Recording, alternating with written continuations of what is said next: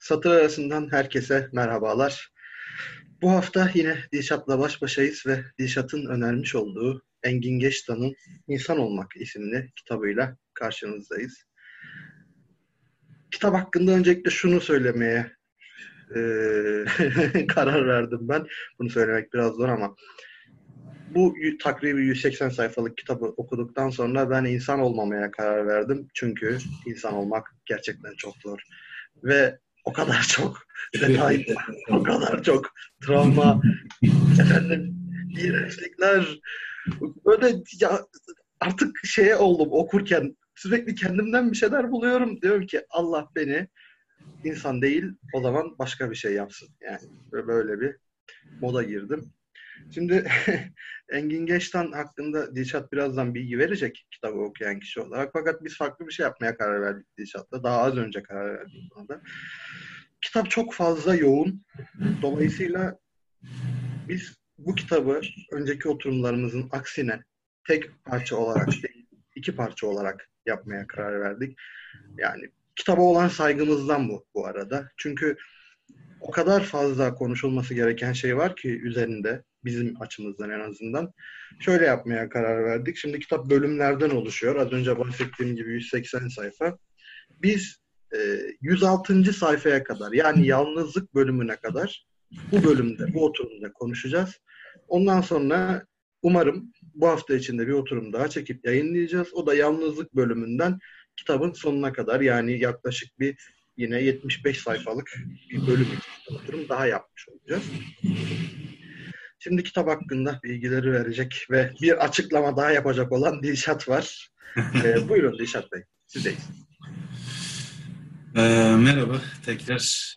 Ee, şimdi bizim ilk oturumdan sonra aldığımız bir karar vardı. İşte oturumlarda sigara içmemek alınmış bir karardı bu. Ee, lakin bu, bu ayı diyeyim ben çok yoğun geçirdim. Çok zorluydu bu süreç benim için. Ve kitabı okurken de çok zorlandım aslında. O yüzden Eren'e dedim ki bu akşam birazcık çağrının da olmayışını fırsat bilerek birazcık rahat davranalım, meslek davranalım dedim.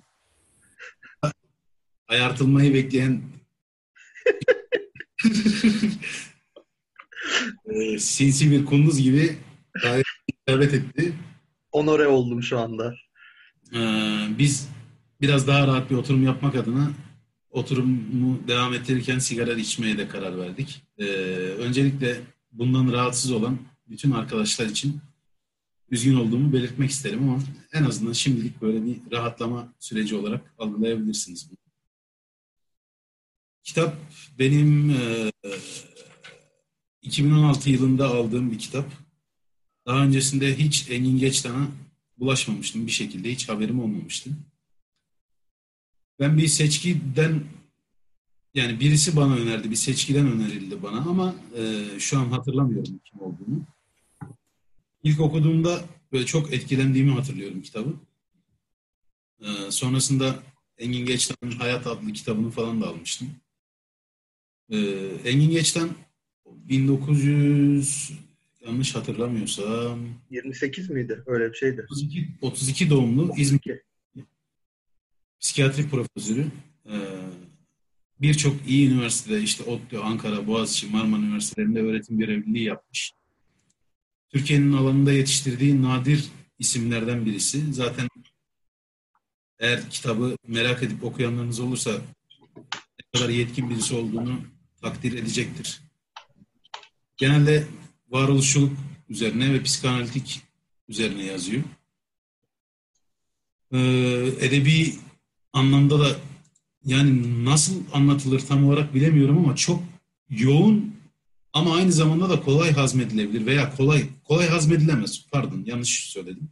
Çok yoğun, e, çok kolay adapte olunabilir, çok kolay okunabilir ama biraz zor sindirilebilir kitaplar yazıyor. Yani dili ilk başta size çok yoğun gelebilir. Çok zorlayıcı olabilir. Sonrasında böyle akıp giden bir psikanaliz kitabını okuduğunuzun farkına varıyorsunuz. Daha doğrusu şu hissiyata kapılıyorsunuz. Acaba ben kendimi mi okuyorum ya da işte acaba ben kendimi mi tanımlıyorum ya da birisi bana ayna mı tutuyor hissiyatına kapılıyorsunuz. Projektör mü tutuyor hissiyatına kapılıyorsunuz. Bu çok değişik bir şey. Genelde bizim okuduğumuz kitaplar bu zamana kadar okuduğumuz kitapların büyük bir bölümü nesnel kitaplardı. Yani e, ziyadesiyle araştırma kitapları okuduk. İşte e, ne bileyim Metrilli'yi okumuştuk. Sonrasında değişim sürecinde Türkiye Mahfiye İlmez'i okuduk. Nesnel bir kitabı değerlendirmek çok daha kolay oluyor. Çünkü nesnel veriler üzerinde konuşuyorsunuz. Belirli tablolar var. Inputlar, outputlar belli. Yani hani her şey belli bir şematiğin etrafında e, dönüyor. Siz de o şematiğin içerisinde yorumluyorsunuz bazı şeyleri. Ama bu kitapta yorumladığınız şey hem diğer insanlar hem kendiniz olduğu için birazcık böyle bir e, ürperti yaşatıyor insanı. Çünkü her sayfada kendinizden ve arkadaşlarınızdan, ailenizden, eşinizden, akrabanızdan, annenizden, babanızdan bir şeyler buluyorsunuz. Yani deneyimlemesi biraz garip oluyor. E, çünkü hemen hemen diyebilirim her satır aklınıza gerçekten birisini veya kendinizi getiriyor. Ben böyle bir girizgah yapayım dedim. Eren'le böyle anlaştık. Kitabı da e, hakkaniyetiyle, ikinci okumamda hakkaniyetiyle okuyamadım dediğim gibi geçirdiğim yoğun süreç dolayısıyla. O yüzden normalde bu kitabın moderasyonunu benim yapmam lazım ama ben yine olaycılık yaparak bu işi Eren'e doğru paslayacağım. Ee, sen Şimdi çağrıda yok tabi. Vuruna balıya. Ver Eren'e, Eren yapsın moderasyon. Efendim, ya bunlar o şeyler değil. Öncelikle bu konuda tepkili olduğumu tüm dinleyicilerimize buradan belirtmek istiyorum. Tepkiliyim. Fakat bu konuda yapabilecek hiçbir şeyim yok. Çünkü üşeniyorum. Bu kitapta da var. Ee, sorumluluk almıyorum. Kendi sorumluluğumu bile almıyorum. Dediğim gibi insan olmamaya karar verdim. Çünkü çok zor. kitap bu kitap yani bu söyleyeceklerimi takip eden bu oturum ve bundan sonra olacak oturum çok enteresan oturumlar olacak. Ben bunu Telegram grubunda da defaatle söyledim. E, muhtemelen birazdan siz de göreceksiniz. Şimdi kitabın ben bölümlerinden bahsedeyim madem. Önce içindekiler bölümü var. Sonra 20 yılın ardından 26. bölüm için bir ön söz bölüm var. Bu arada kitap 83 yılında yazılmış. Engin Geç'ten kitabı neden yazdığıyla ilgili bir bilgi veriyor. Sonra ön sözü var. Akabinde birey ve toplum, ana baba ve çocuk, insanlardan korkmak, öfke ve düşmanlık, değersizlik duygusu, kaygı, sorumluluktan kaçış bölümleri. Bu oturumda yapacağımız bölümler. Takip eden oturumda yalnızlık, ortak yaşam, yaşam ilişkisi, nevrotik kısır döngü, yaşam ve ölüm, kendini yaşamak ve epilog bölümlerini yapacağız. Şimdi bahsettiğim gibi ilk bölüm yani 20 yılın ardından Engin Geçtan'ın işte bu kitabı neden yazdığı ve 20 yıl sonra hala tutulması hakkındaki düşüncelerinden bahseder bir bölüm. Kendi kaleminden 2003 yılında yazmış. Yani 83'ten 20 yıl sonra.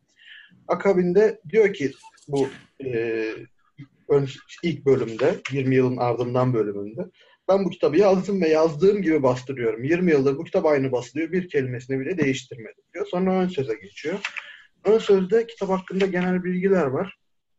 Ee, bunu da geçiyorum ve birey ve toplumla kitaba giriş yapıyoruz. Şimdi ben normalde kitapların üzerine işaret koymaktan hoşlanmam. Niye bilmiyorum. Çocukluktan beri gelen bir şey galiba bu.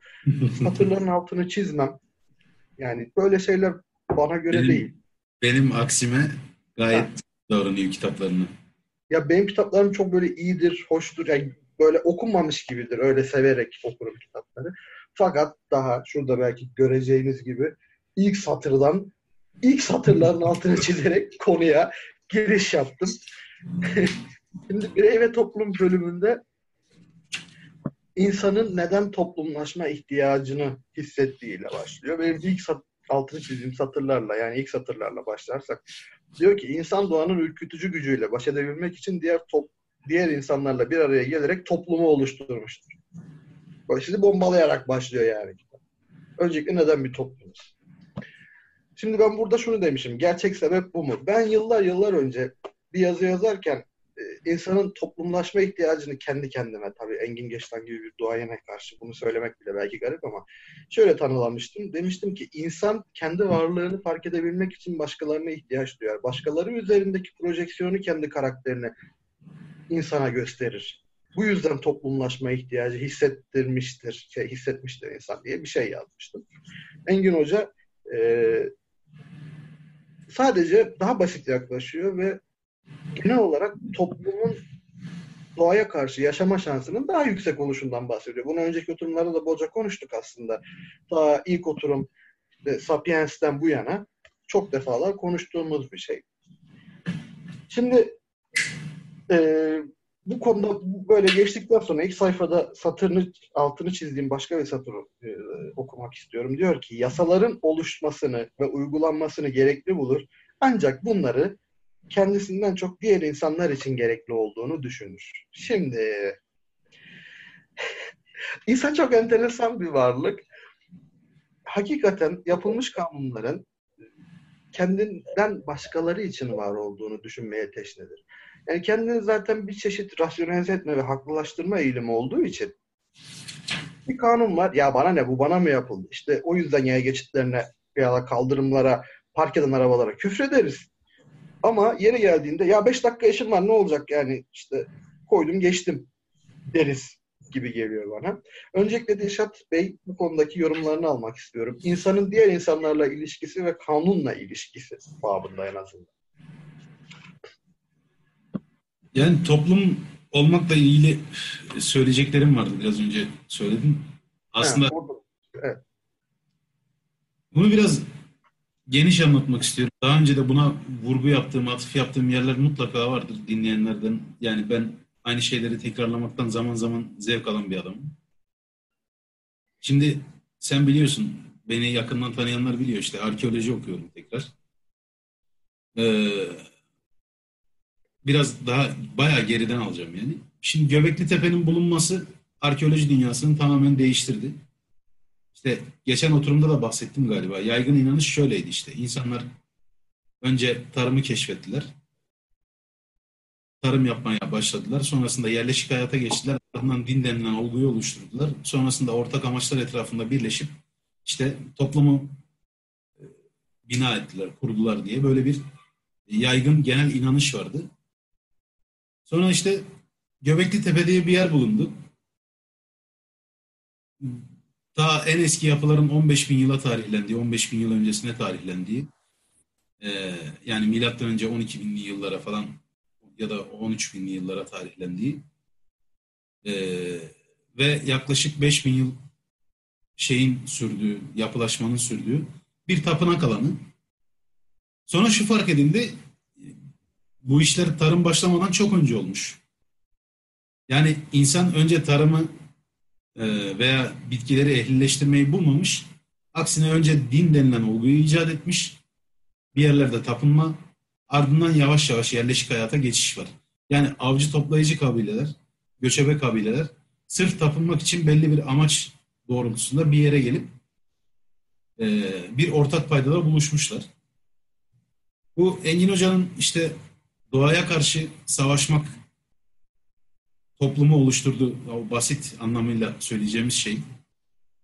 Ee, Engin Hoca'nın söylediği şey bana burada çok daha mantıklı görünüyor bu bilgilerin ışığında diyeyim yani. Hani insan doğanın karşısında çoğu zaman aciz hissediyor. Ee, kendi varlığını ortaya koyabilmek için yanındaki bireylerden de ister istemez güç almak istiyor. Ve belirli bir toplum yapısını ortaya çıkarıyor ama ortak amaçlar doğrultusunda çıkıyor. Yani ne kadar ortak amaca sahipseniz o kadar hızlı bir toplum bina edebiliyorsunuz veya bir cemiyet diyeyim yani. İşte. Bir de toplum olmanın şöyle de bir avantajı var. Şimdi standart işte evrim e, fikriyatını takip edenler çok rahatça bilecektir. Avrupa'da ortaya çıkmış bir Homo neanderthalensis diye bir e, insan türü diyeyim yani var.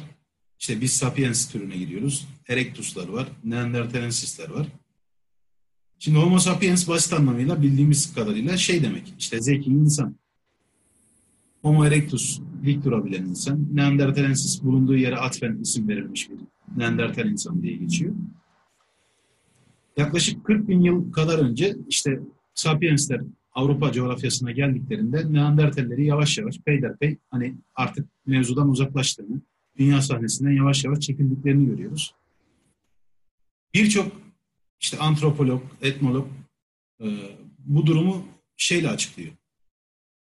Sapienslerin ortak olarak hareket etme kabiliyeti Neandertallere istinaden çok daha iyiydi. Onlar çok daha hızlı organize olup çok daha e, nasıl diyeyim etkin bir şekilde bir araya gelebiliyorlardı ki bunu Sapiens'te de Sapiens adlı kitapta da gördük yani. E, toplum olmanın gücü sanırım böyle bir şey yani. Hani insanın belirli bir cemiyet kurmasının, ortak bir amaç etrafında birleşebilmesinin ve sonrasında nasıl diyeyim kendi evriminde iyi ya da kötü bir noktaya ilerleyebilmesinin temelinde yatan dinamik bizim sosyal varlıklar olmamızın altında yatıyor.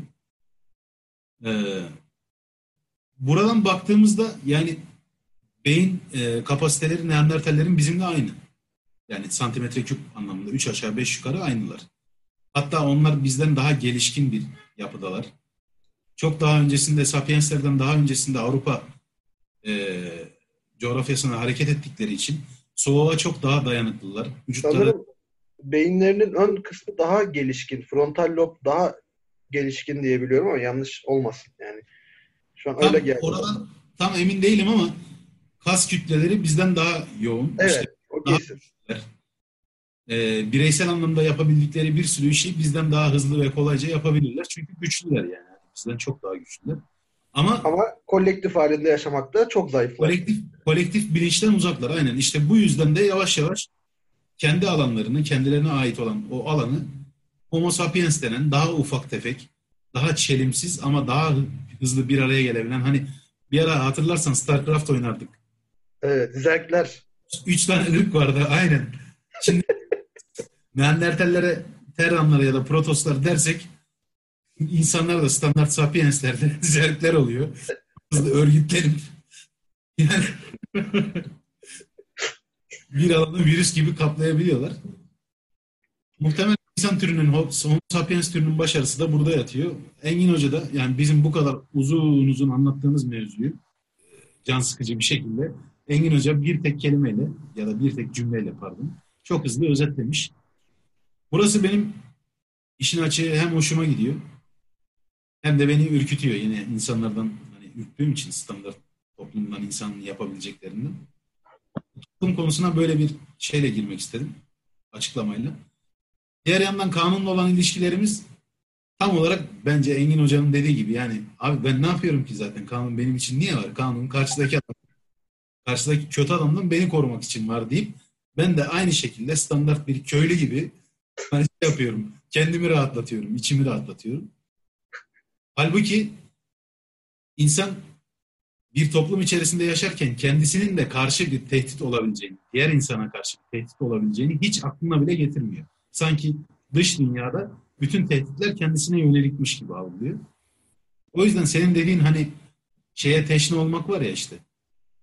Kendinin kusursuz olduğuna teşne olmak, karşı taraftan hep kötülüğü beklemek çok standart insan davranışı diyebilirim yani. En azından benim için bile böyle.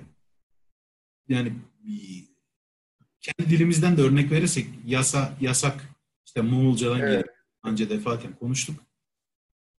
Yani biz de hani derler ya işte standart Türkiye bir şeyi yasaklama yapar yani. Kesin yapar.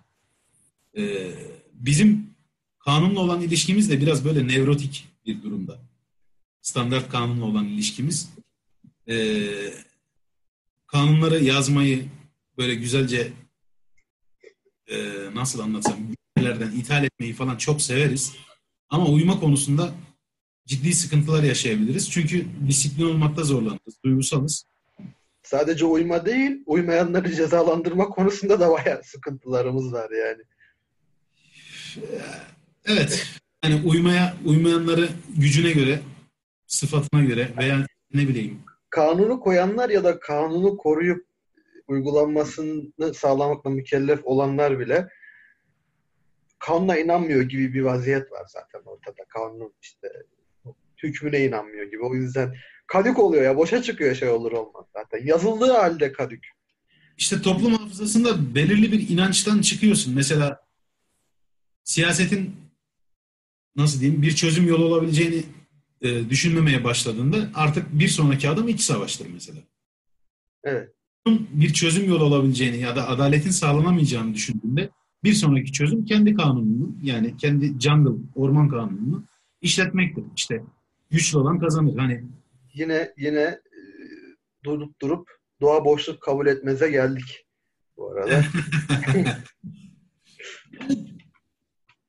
Bizim doğamızda böyle bir şey var evet yani biz, biz daha hızlı bir e, reaksiyon şeyimiz, toplumuyuz. Yani bir şeyi sıfırdan oturup bina etme konusunda bazı sıkıntılar yaşıyoruz ama bize dayatılan bir şey olursa veya ne bileyim canımızı sıkan bir şey olduğunda tepki toplumuyuz. Çat çat tepki vermek üzere kuruluyuz. Bu kendini trafikte de gösterir. Bu kendini ne bileyim çalışma hayatında, ilişkilerde vesaire her şeyde gösterir. E sen onu yaptın, ben de bunu yaptım. Yani nasıl diyeyim? Kolay olan kolay olanı değil de doğru olanı yap temalı bir davranış biçimi var ya. Bizim evet. ilk çıkar yol kolay kolay olanı yapmaktır yani. Her zaman tabii. Veya etkiye tepki fikrinde çalışmaktır. Yani yaratıcı bir etki olayından çoğu zaman uzağız. Bunu da hani hep sürekli bizim toplumu gömüyorsun ya da bizi gömüyorsun diyenler olabilecek. Bu gömmenin altında aslında Engin Hoca'nın kitapta çok çokça bahsettiği bir ters psikoloji de var. İyi olmasını umduğum ya da iyi olmasını istediğim için de aslında iyiye ihtiyaç duyduğum ya da özlem duyduğum için de böyle ters psikoloji yapıyorum. Onu da fark ettim, onu da söyleyeyim yani. Ya da narsistik kişilik bozukluğu mu gösteriyorsun acaba? Yani bilmiyorum o da olabilir. Kendimi hiç başka birinin aynasından görmediğim için şu an bir şey Ay, sen bana ver moderasyonu bak sana neler yapacağım ben daha. Yani şikayetçi değilim. Devam edebiliriz. Eyvallah. Ee, yine ben yani moderasyon verdi bana kitabı öneren adam. Ben de o zaman altını çizeyim satırlardan devam edeceğim. Sen yine arada bir şey olursa. Tem, tembelim tembel. Benim benim buradaki görevim konuşmak. Senin buradaki görevin olayları düzenlemek şu an için. Herkes rolünü oynasın. Yalnız e, düzenleme görevi verilen kişinin ne kadar çalışkan olduğu da göz önünde bulundurulsun istiyorum işte, şu an. Bu görev sana verilmeseydi yeteneklerinin farkına varamayabilirdin. Şu an var. Ver Sen... ver. Oluyor oluyor. Ver. Diyor ki toplumların politik bir düzen oluşturmasında başla, başlıca etmen savaş olmuştur. Şimdi ben bunu bir düşündüm. Yani acaba insanlar gene o bahsettiğim yazıda bu bununla ilgili de ben bir şeyler karalamıştım. Ee, acaba insanlar hiyerarşiyi savaş anında yönetimi kimin sağlayacağını görmek için mi başta oluşturdular? Ya da yönetim sadece topluca yaşamanın bir gerekçesi miydi? Neden insanlar üçüncü oturumda galiba mülksüzler, mülksüzlerdeki gibi anarşist, anarşist dediğimizde yanlış anlaşılmasın. Kuralsız yani e, daha doğrusu hiyerarşisi, statükonun olmadığı bir toplumu inşa etmek yerine daha kolay olan birini seçelim o da bizi yönetsin işte ya beğenmezsek de asarız falan gibi şeylere döndüler. Bu konuyu konuş şey okurken önce o aklıma geldi. Sonra devam ediyor. Diyor ki Eskimolar Avrupalılarla ilk karşılaştıklarında onların birbirlerini öldürmelerini ya da birbirlerinin toprağı çalmalarını toprağını çalmalarını bir türlü anlayamamışlardı.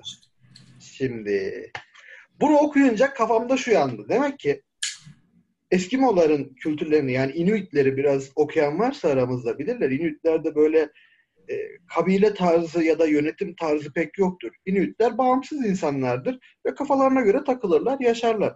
Elbette ailenin bir reisi vardır. O da insanın doğasından gelir. İşte eşyanın doğasında olduğu gibi. Bir baba figürü ya da bir anne figürü gibi. Ama bunun haricinde yani işte şu bölgenin kralı ya da şuranın lordu gibi bir şey yok. Peki bu neden yok? Bunu düşünmeye başladım. Hatta burada şöyle bir not almışım ben. Çünkü Eskimoların yaşadığı alanda toprağın değeri yok. Yani topraktan bir şey ekip bir şey elde edemiyorsun. Şey diye bilerek kullanıyorum. Çünkü antik çağlara göre doğru gidiyorum. Yani tohumun ne demek olduğu bilinmeyen zamanlara bir şey var elinde ufak. Onu ekiyor ve yeni bir şey çıkıyor. Yani bir bitki çıkıyor. Şimdi Eskimolarda bunu yapmanın imkanı olmadığı için toprağın bir değeri yok. Ne yapıyorlar? Avlanıyorlar, balık avlıyorlar, midye çıkarıyorlar, işte fok avlıyorlar vesaire vesaire. Toprağın değeri olmayınca da bir yöneticiye ihtiyaç kalmıyor. Çünkü gökyüzünün altındaki her alan herkesin oluyor. Demek Yani- ki Mülkiyet kavramı bizim bildiğimiz anlamda gelişmiyor Eskimolarda. Çünkü toprağın dediğin gibi bir değeri yok. evet. Demek ki bizim mülkiyet kavramımız başını sokacak ev filan da dahil olmak üzere. Yani kim istemez boğazda bir yalısı olmasın olsun. Ve Deniz beni korkutuyor. Ya ne kadar gıcık bir adamsın yemin ediyorum ya. su çarpar, su çarpar. Ben suyu sevmem pek. Tamam. Kara çocuğuyum ben. Suyu çok sevmem yani. Kim istemez böyle dağların tepesinde Alplerde bir malikanesi olmasın. Hı. Mesela. Neyse. Dolayısıyla adamlar ev bile yapamıyor ki. Yani Eskimoların bir evi bile yok. Yaptıkları şey bildiğiniz gibi buz parçalarından ya da kardan oydukları kubbe şeklinde ve az kullanımlık belki 3-4 kullanımlık ondan sonra kaybolan yapılar. Dolayısıyla mülkiyet hakkı daha doğrusu insanların yeryüzünden bir parçaya sahip olma hırsı muhtemelen insanlarda bir hiyerarşinin oluşmasına sebep oldu. Şimdi bile bizim çocukluğumuzdan okula başladığımız zamanlardan itibaren ilk gördüğümüz şey sınıfa girdiğimizde Türkiye siyasi haritası. Yani çocukluğumuzdan bu bize veriliyor. Ya da işte atlaslara bakıyoruz, dünya haritaları, işte ülkelerin sınırları falanlar filanlar. Toplumlar, devletler yaşadığımız toprakların ya da birlikte yaşayan bizlerin sahip olduğu toprak parçalarının ne kadar kıymetli olduğunu bize ta çocukluktan beri veriyorlar. Bu yanlış diye demiyorum. Hadi evet tutuşup hepimiz global olalım, dünya vatandaşı olalım gibi bir uçuk hayalim de yok. Burada anlatmaya çalıştığım yegane şey insanın bu yöne evrilmesi sonucunda hepimizin toprağa bağlı kalmamız. Toprak, gözümüzü toprak hırsı bürüyor. Halbuki biraz sakin olsak zaten ölünce o toprağın altına gireceğiz. Yani bu kadar hırs yapmanın anlamı yok. Toprak sahibi olmanın anlamı yok. Dişat Bey ekleyeceğiniz bir şey var sanırım oradan böyle çok iç çekerek baktınız ama. Yani şeyi de düşündüm. Göçebe toplumların hepsinde aynı şekilde mi çalışıyor acaba? Eskimoların mesela bunu geliştirmesindeki ya da bu tip bir anlayışı geliştirmesinde etken olan faktörün e, toprağın değersiz olması olduğunu söyledin ya. Şeyde de öyle. Kunglarda da öyle. Namibya'da yaşar. Daha doğrusu e, Namibya ile hangi ülkeydi ya? Nijer. Nijer galiba. İkisinin sınırı var mı? Hatırlayamadım. Neyse. Genel olarak Namibya'da yaşarlar ve savaşçı bir kabiledir Kunglar. Bu arada ünlem Kung diye yazılıyor isimleri. Öyle enteresan. Kung kabileleri Afrika'daki şöyle bir şey yaparlar. Belli bir alan içinde yaşarlar ve o alanın kendilerine ait olduğu değil. O alanda işte yeri gelir başka kabilelerin de yaşamasına izin verirler. Sadece şu şart haricinde eğer gelen yeni kabile onların hayatını tehdit edecek bir şey yaparsa mesela suya erişmelerine izin vermezse ya da ne diyeyim e, fazla avlanıp gereksiz avlanıp işte av hayvanlarını yok etmeye başlarsa ya da kunklar aç kalmaya başlarsa o kabileye saldırırlar. Aslında savaşçı bir kabiledir ve vahşi de bir kabiledir. Ama onlar da toprağı önemsemezler. Çünkü toprak bir şey vermiyor Afrika. Toprağın verdiği şey su. Onu da bulabilene aşık olsun. Zaten o coğrafyadan bahsediyor. Bir yan toprak ilişkisi evet biraz garip ama üzerine çok çok fazla düşünmediğim bir şey. O yüzden çok Zaten pardon lafını böldüm. Şunu da düşün. Ee, Ursula Le Guin'in Mülksüzler oturumunda tasarladığı Anarres gezegeni de çorak bir gezegendi. Hmm, evet ay ay gibi yani. Ha, evet Anarres'ti adı işte ve çorak bir gezegendi. O yüzden yani düşünsene dünyanın komple şey gibi olduğunu, budullar gibi olduğunu, biz Eskimolar gibi yaşadığımızı düşünsene. Ya o zaman da insan savaşmak için yine bir şey bulurdu diye düşünüyorum. Ne bileyim su için savaşırdı, buzul için savaşırdı. Veya daha fazla fok balığı, daha fazla D vitamini Ha, için. bak aç kalmak konusunu bir kenara koyuyorum. O ayrı. Ha. Aç kalma haricinde zaten bak burada ilerleyen satırlarda şu diyor. Şunu diyor. İlk savaşlar avcı kabilelerin tarımla uğraşan gruplara saldırması biçiminde görülürdü diyor. Yani avcılar yemek bulamayınca Bildiğim, bildiğim kadarıyla tuz savaşları var ya. Tuz dünyanın Ha, dünyanın ilk savaş çıkaran şeylerinden birisi yani yemekte tadı, lezzeti getiren en önemli etkenlerden birisi ya. Hiç duymadım ya. O nasılmış acaba? Merak ettim şimdi. Tuz tuz için savaşlar dönüyor işte bir sürü yerde şey var. Ya avlanma alanı için bile savaş dönebilir. Ya dediğin gibi sadece kaynağın kullanımı konusunda herhangi bir kaynak bunun ne olduğunun çok önemi yok aslında. Bu tuz olur, Evet. Tuz olur veya daha fazla geyik avlama hakkı olur. Bu, bunun ne olduğunun bir önemi yok. Abi bak şöyle bir şey var. Avcı toplayıcı dediğin insan ya da daha bizim şimdi arkaik ya da antik diyerek biraz da küçümsediğimiz insan aslında yaşamın önemine bizden daha fazla haiz. Tarım insanı yaşamın önemini o kadar şey değil, bilmiyor. Çünkü yaşamı yerden bitirebiliyor. Ama avcı toplayıcı dediğin eğer hayvan bulamazsa ölüyor. Bu yüzden yaşamın ne kadar zor olduğunu, zor olan şey kıymetlidir ya temel mantık. Biliyor. Ya Dolayısıyla haklısın, e, sözünü kestim. Sapiens'le Metrilli dördüncü kitap arasında bir fark vardı hatırlarsan. Sapiens'te daha çok avcı toplayıcı güzellemesi yapıyordu. Metrilli'nin kitabında da akılcı iyimserde de ya kardeşim bu güzellemeleri yapmayı bırakın. Git de üç gün bir köyde yaşa bakalım. Ya da ne bileyim yani köyde Heh. değil bir köyde. O zaman görürsün konfor alanını terk et bakalım nasılmış o güzellemeleri yapmak diyordu.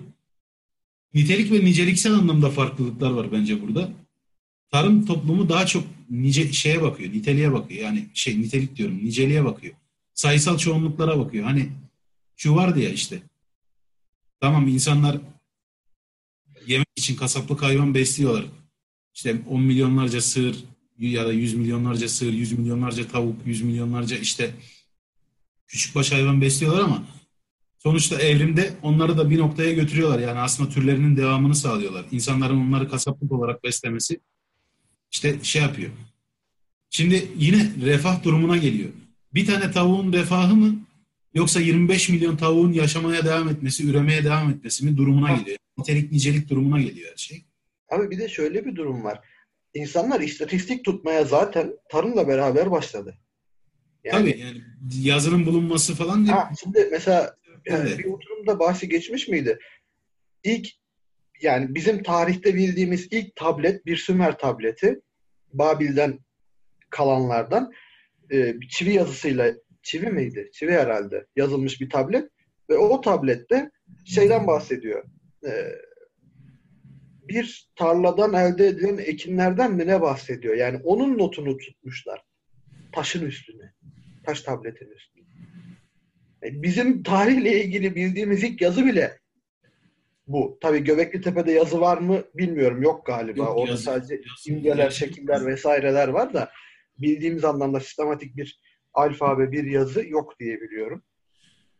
Sümerlerdeki mevzu evet yani dediğin gibi orada tabii aslında bütün mevzu ortak amaç etrafında hareket etmeye geliyor. Kitaptan biraz uzaklaştık bu arada tekrar döneceğiz arkadaşlar sıkıldıysa. Yazının icadı dediğimiz mevzu şeyle başlıyor aslında. Sümerlerin dini inanış- inanışları yazıya e, nasıl diyeyim sebebiyet veren bir e, yapıya sahip. Basitçe açıklamak gerekirse hızlıca söyleyeyim. Standart dininde şöyle bir kafa var. İşte bir tane ilk yaratıcı ana tanrıça var. Göksel Deniz Nammu deniliyor. İşte o başka bir tanrıyla birleşiyor. Yer, gök vesaire oluşuyor. Bir yaratılış destanı var. Sonrasında Sümer tanrılarına bakmak için iki tane daha değersiz tanrı yaratılıyor. Lagash ve yok. Adlarını Lagashi, ee, iki tane tanrı. Bir tanesi sığır sağlıyor, diğeri buğday sağlıyor. Diğer yani asıl büyük yaratıcı tanrılara ya da büyük tanrılara diyeyim. Onların bakımıyla beslenmesiyle ilgilenmek zorundalar. Bu tanrılar da biraz e, tırnak içerisinde çok özür dileyerek söylüyorum sefa pezevengi oldukları için sürekli her e, buldukları fırsatta kutlama yapıyorlar. Tabii gece boyunca çok içtikleri için bu yaratılan sığır ve buğday tanrısı ya da işte bitki tanrısı görevlerini aksatıyorlar. Bunlar da görevlerini aksatınca diyorlar ki tanrılar kendi aralarında işte şey yapmaya başlıyor. Hani serzenmeye başlıyorlar. Ya bunlar işlerini yapamıyor vesaire. E ne yapalım? Daha düşük tanrısal sıfatı olmayan bir şey yaratalım ki bu biz oluyoruz insanlar. Bunlar bize baksın. Bizim yemeğimizi, suyumuzu, içkimizi vesaire ayarlasın. Sümer inanışında, Sümer mantığında insanlar tanrılara kulluk etmek için yaratılıyor. İnsanlar tanrıların ihtiyaçlarını gidermek için yaratılıyor. Ve bu tapınak ekonomisi denilen bir şeyin doğmasına sebep oluyor. İşte herkes ekiyor, biçiyor. Mezopotamya'da yaşıyor bu adamlar. Tabii belirli bir tarım yapmayı biliyorlar. Ekiyorlar, biçiyorlar. Sonra getirip onu şeye bırakıyorlar. Tabii mutlaka kendi yiyeceklerini ayırıyorlardır. Geriye kalan üretim fazlasını şeye bırakıyorlar. Tapınağa bırakıyorlar. E tapınakta da Tanrı'nın şeyleri var. İşte nasıl diyeyim naipleri var öyle diyeyim.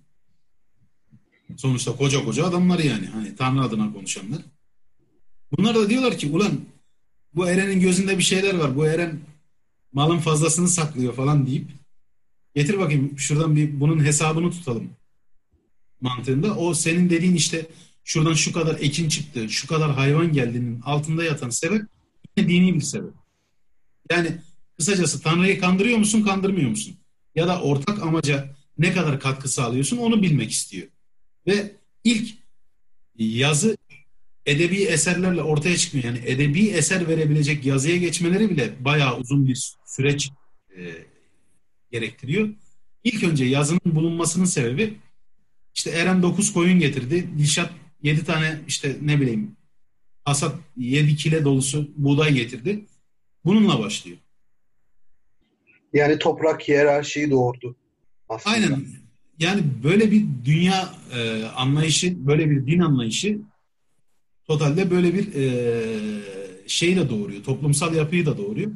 Sonrasında zaten Sümerlerin etkilemediği herhalde etrafta etkilemedikleri bir e, coğrafya ya da dünya ya da ne bileyim toplum yok. Hemen hemen herkesi kendi ardıllarının neredeyse tamamını etkiliyorlar. Hatta bizde abartılı bir şekilde şey vardır ya bulgur falan bir şekilde yere dökülünce böyle aman üstüne bak ekmek bulguru falan bu kadar değerli altında yatan sebeplerden birisi bu şey olabilir işte e, hani yenilecek iki üç şey biliyor adamlar. Bira yapıyorlar arpadan. Ya da bizim bildiğimiz anlamda bir bira değil. Daha koyu, daha şey e, besleyici bir bira. İşte buğday, bulgur vesaire onu yapıyorlar. Et yiyorlar. Bu bulgura gösterilen o nasıl diyeyim aşırı abartılı sembolik saygının altında yatan şeylerden birisi bu e, Mezopotamya'nın şeyi olabilir, mirası olabilir öyle diyeyim. Bir diğeri de e, ben bunun üstüne çokça düşündüğüm zaman da fakirlik. Elbette. Yani, fakirlik. Elbette. Başka bir şey değil. Çünkü bunu şöyle örnekleyebiliriz. Yere et düştüğünde et alıp öpüp başına koyan bir insan gördünüz mü? Ben hiç zannetmiyorum. Ben hiç görmedim. Gören olduğunda hiç düşünmüyorum açık söyleyeyim. Ama ekmek düşsün hop alıp başına koyar, öpüp başına koyar. Neden? Çünkü ekmek bu adamın primer, bu adamın birincil gıdasıdır. Aynen. Yani buğday türevi, buğday ürünü diyebileceğim şey. Arpa yani bira kısmı biliyorsun İslam'la beraber yasaklandığı için bizim toplumumuzda zaten geçerli değil ama ekmeğin yani şimdi abi et var ya et biraz da Osmaniyelilik, Çukurovalık yapacağız etçil yaratıklar gibi görüneceğiz ama bence bizim toplumumuz et yere düştüğünde alıp öpüp başına koymalı. Yani, çünkü daha kıymetli abi. Öyle düşünüyorum. Yani işte diyorum yani o miras, o kültürel miras çok geriden, çok başka noktalardan geldiği için böyle abartılı e, davranışlar ortaya çıkıyor olabilir. Bayağı kitaptan uzaklaştık ama totalde kitap da aslında bizim yöntemimizle ilerliyor. Çok geriden alıp insanın bütün e, hayatı boyunca yaptığı davranışsal e, davranışların diyeyim, davranışsal dedim yanlış söyledim. Davranış durumlarının çocukluktan getirildiğini söylüyor. Sadece biz insanlığın çocukluğundan bahsediyoruz ya da insanlığın gençliğinden bahsettik biraz. Yani. Yavaş yavaş. Şimdi buradan ben o zaman alıp devam edeyim çünkü daha 17. sayfadayız. Böyle bir kısmımız var. Ve konuşacak hala çok fazla şey var. Ee, şimdi anlaşılmıştır galiba neden ikiye böldüğümüz oturumu. Devamında işte toplumlaşmanın devamında devletleşmekten bahsediyor Engin Geçten. Ee, devletin kendi kitlesini, kendi halkını nasıl bir arada tuttuğundan bahsediyor. Diyor ki e, barış döneminde toplumları yönetme sanatı gelişmiş, devlet gücünün dolaylı ve hissettirilmeden uygulanabileceği çeşitli üst yapı kurumları oluşturulmuştur. Bunlar arasında aile, okul ve dinsel kurumlar sayılabilir.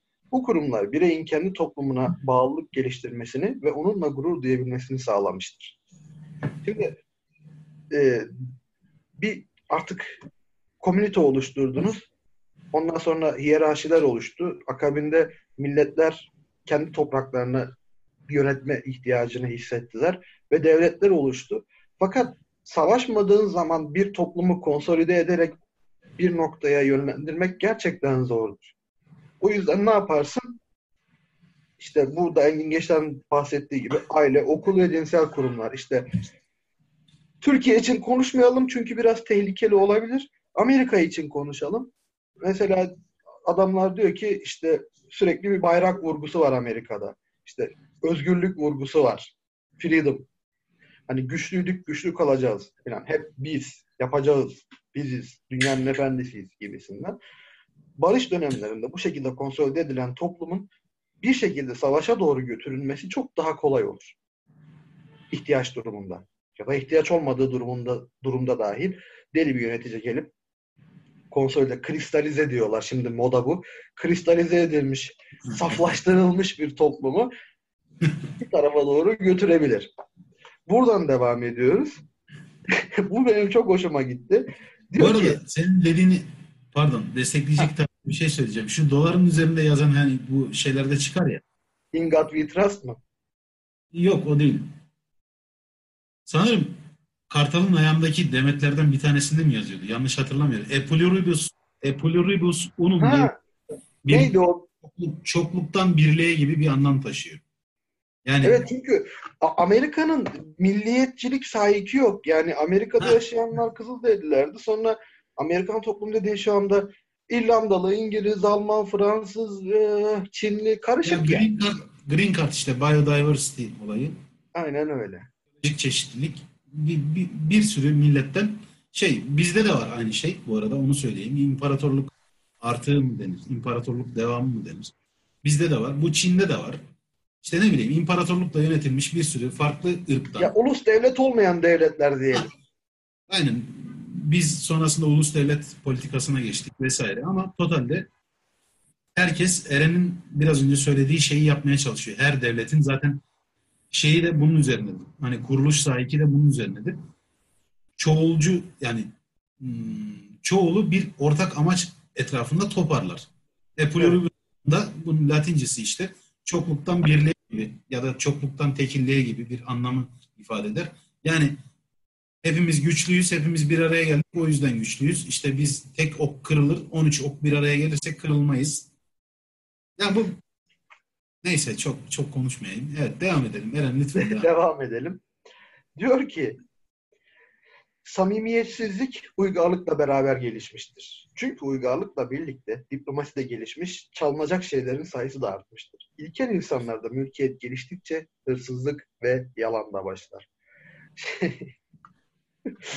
ya bu çok güzel bir tespit. Yani bir şeye değer atfedebilmek için bir metaya diyelim ki şu bardak. Şimdi bu bardak da aslında önemli oldu, güzel oldu.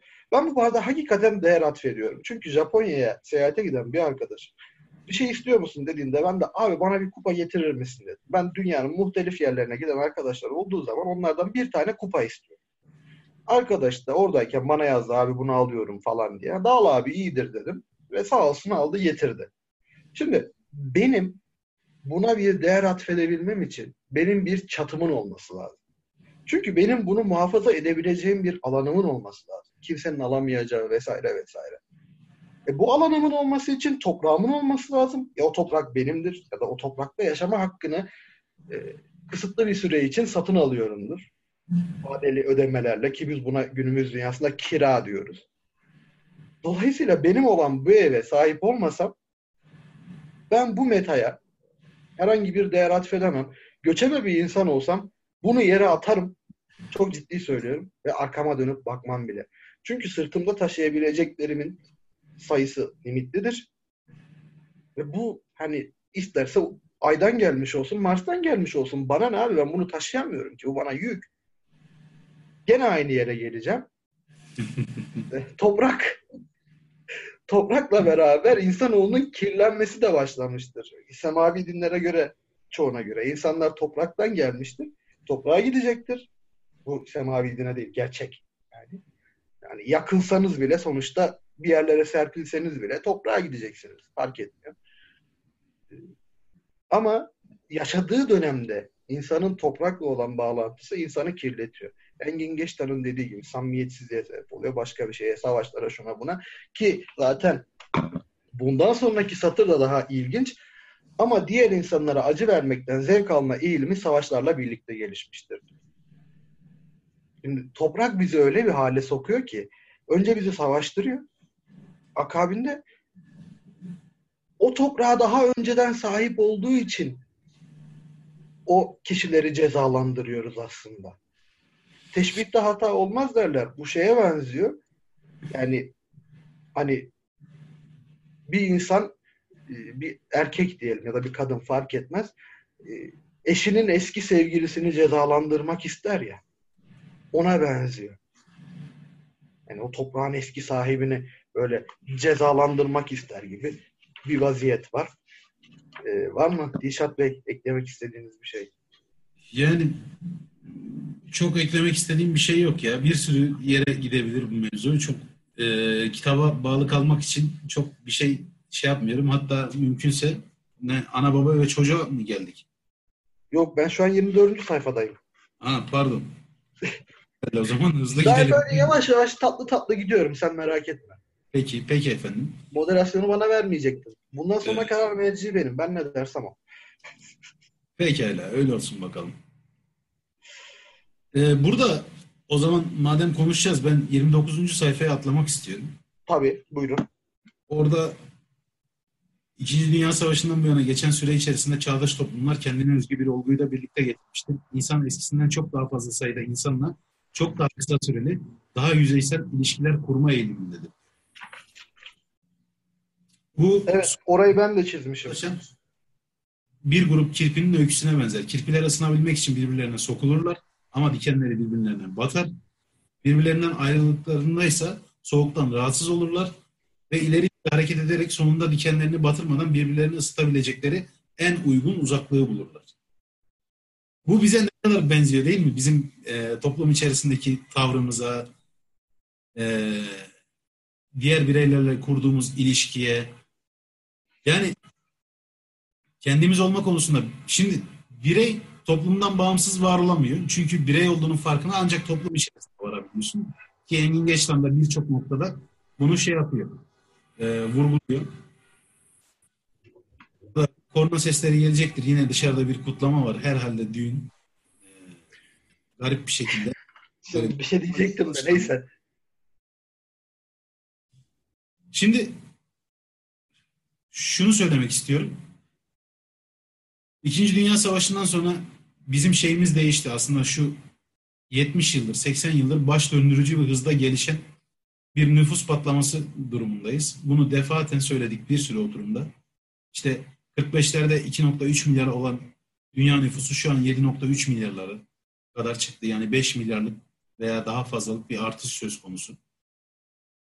Ee, yaşadığımız şehirler çok kalabalık. Ve çok fazla sayıda insanla interaksiyona giriyoruz ister istemez. Ama yine nitelik nicelik konusuna geliyor. Gerçek manada ilişkiye girdiğimiz insan sayısı aslında çok azaldı. Kendimizi küçük gruplar içerisinde var olmuş hissedebiliyoruz, bulabiliyoruz. Hepimiz kendi küçük dünyalarımızı yaratmanın peşindeyiz. Çünkü daha büyük şeylere açıldıkça, nasıl diyeyim, alanlara, mecralara açıldıkça şey ilişki kurma biçimimiz hem değişiyor hem de ilişki devamlı olarak devamlı olarak yüzeyselleşiyor sayılar itibariyle. Hatta Sapiens'te miydi, Metrilli'de miydi? 150 kişiye kadar işte aile şirketlerinin kurulmasından bahsediyordu. Ya da aile şirketlerinin Ha, içerisinde. dedikodu örgüsü aynı zamanda. Dedikodu, aynen dedikodu örgüsü. Yani 150 kişilik bir gruba kadar insanlar birbirleri hakkında gerçek anlamda bilgi sahibi olabiliyorlar. Ama sonrasında her şey değişiyor. çok daha yüzeysel bir hale geliyor ilişki. Nasıl anlatsam bizim bütün davranışlarımıza yansıyor aslında. Hani yüzeysellik sürekli bir yalnızlık olarak üzerimize çöküyor. Zaten sonrasında yalnızlık bölümünde de bunu konuşacağız ikinci oturumda. Hani gerçek anlamda hiç şey sahibi olamıyoruz. Ee, gerçek bir ilişkinin neredeyse sahibi olamıyoruz birçok noktada. Sayılar buna engel oluyor. İşte zamanı kullanma e, buna engel oluyor. Mesela sabah saat 8.30'da işe gitmek zorundayım ben. Onun için saat 8'de servise binmek zorundayım. Saat 8'de servise binebilmek için yani uykusuz uykulu bir şekilde uyanmamak için, kalkmamak için işte en geç 12 civarında yatmak zorundayım. Sabah kalkacağım, tıraş olacağım. Üzerimi giyinip işe gideceğim. İşte bir sürü sevdiğim sevmediğim insanla muhatap olacağım. Sürekli nevrotik bir ilişki içerisinde oluyorsun. Mesela sevmediğin, saygı duymadığın bir adam var ama senin üst amirin pozisyonunda. O adamla ilişkin bir ister istemez bir yalan düzeni üzerine kurulu. Yani e, onu idare etmek zorunda kalıyorsun. Belki o da seni sevmiyor. O da sırf çalışan olduğun için seni idare etmek zorunda kalıyor. Ve nasıl anlatsam?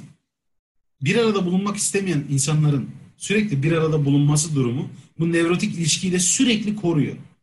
Ve insan giderek kendi içine çekiliyor. Kendi yalnızlığına çekiliyor veya işte işten çıkayım da akşam iki tek atayım arkadaşlarımla veya işte bir yere gidip bir kahve içeyim.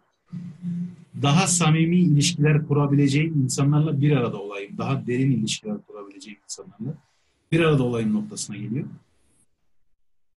Bu bize Eren'in biraz önce defaten söylediği toprak e, özel mülkiyet, sayılar gibi şeylerin miras bıraktığı çok da sağlıklı olmayan, şu an için başka türlüsünü de yapamayacağımız, yani kendimizi tamamen soyutlayamayacağımız bir düzenin getirisi. Ee, ben çok muzdaribim bu durumdan. Yani daha derin ilişkiler kurmak istiyorum bazı insanlarla. Ama ne içerisinde bulunduğumuz toplum, ne düşünce dünyamız, ne de artık geçmişten getirdiğimiz davranışsal örüntüler buna izin vermiyor. O yüzden gün 24 saat diyelim ki bunun 14 saatini 15 saatini neredeyse çok yüzeysel yaşıyor. Yani hiçbir derinliğe haiz olmayan bir e, monolog durumu. Diyalog bile Zaman değil. geçiriyoruz. Aynen öyle. Yalnız en şeyimi ya, çatır yalnız, çatır harcıyorum. Şöyle e, akşamları eve gidip yani o mesela iş ortamından bahsettin ya o iş ortamından uzakta olacağımız zamanların hayalini kurarak iş ortamında geçireceğimiz, geçiriyor olduğumuz zamanı öldürmeye çalışıyoruz veya onu daha hızlı geçirmeye çalışıyoruz olan şey. Fakir serzenişleri, memur serzenişleri bunlar. evet. Yani Gündüz Gündüz Vasaf'ın Cehenneme Övgü kitabında vardı. Hani birkaç defa bahsettim Telegram grubunda da sana da önermiştim. Bana da Mustafa önermişti kardeşim. Evet. Orada da diyor ya işte şey yaşam gecenin konusudur diye bir atıf var orada. Evet. Çünkü ancak gece kendimize kalabiliyoruz. Ancak gece istediğimiz gibi olabiliyoruz. istediğimiz gibi davranabiliyoruz. Ve bu toplumsal düzenden dolayı ancak gece istediğimiz insanlarla neredeyse istediğimiz insanlarla muhatap olabiliyoruz. Ve derin ilişkiler kurabiliyoruz. Yani bizim için harcayacak tek şey zaman olabilecek yani. Bizim aslında paramız zaman. Her şeyimiz zamanla ilintili. Ve sınırlı süreli zamanımız. Çok acınası bir durum gibi geliyor bana ya. Yani üzülüyorum. Ama başka bir yolunun olmadığını da düşünüyorum. Sistemden çıkış yani şöyle söyleyeyim. Sistemden tek çıkış yolunun da zengin olarak insanlardan uzakta ve kendine yetecek halde yaşamak olması da çok büyük bir ironi değil mi? Yani sistemden kaçabilmek için sadece daha doğrusu temel olarak sistemin en büyük metasını kullanmak ve ona bol sayıda, bol miktarda sahip olmak zorundasın, zorundayız. Yani işte yine diyorum yine nevrotik bir ilişkiye geliyor. Bir işte, şey tiksiniyorsun hem de edinmek istiyorsun.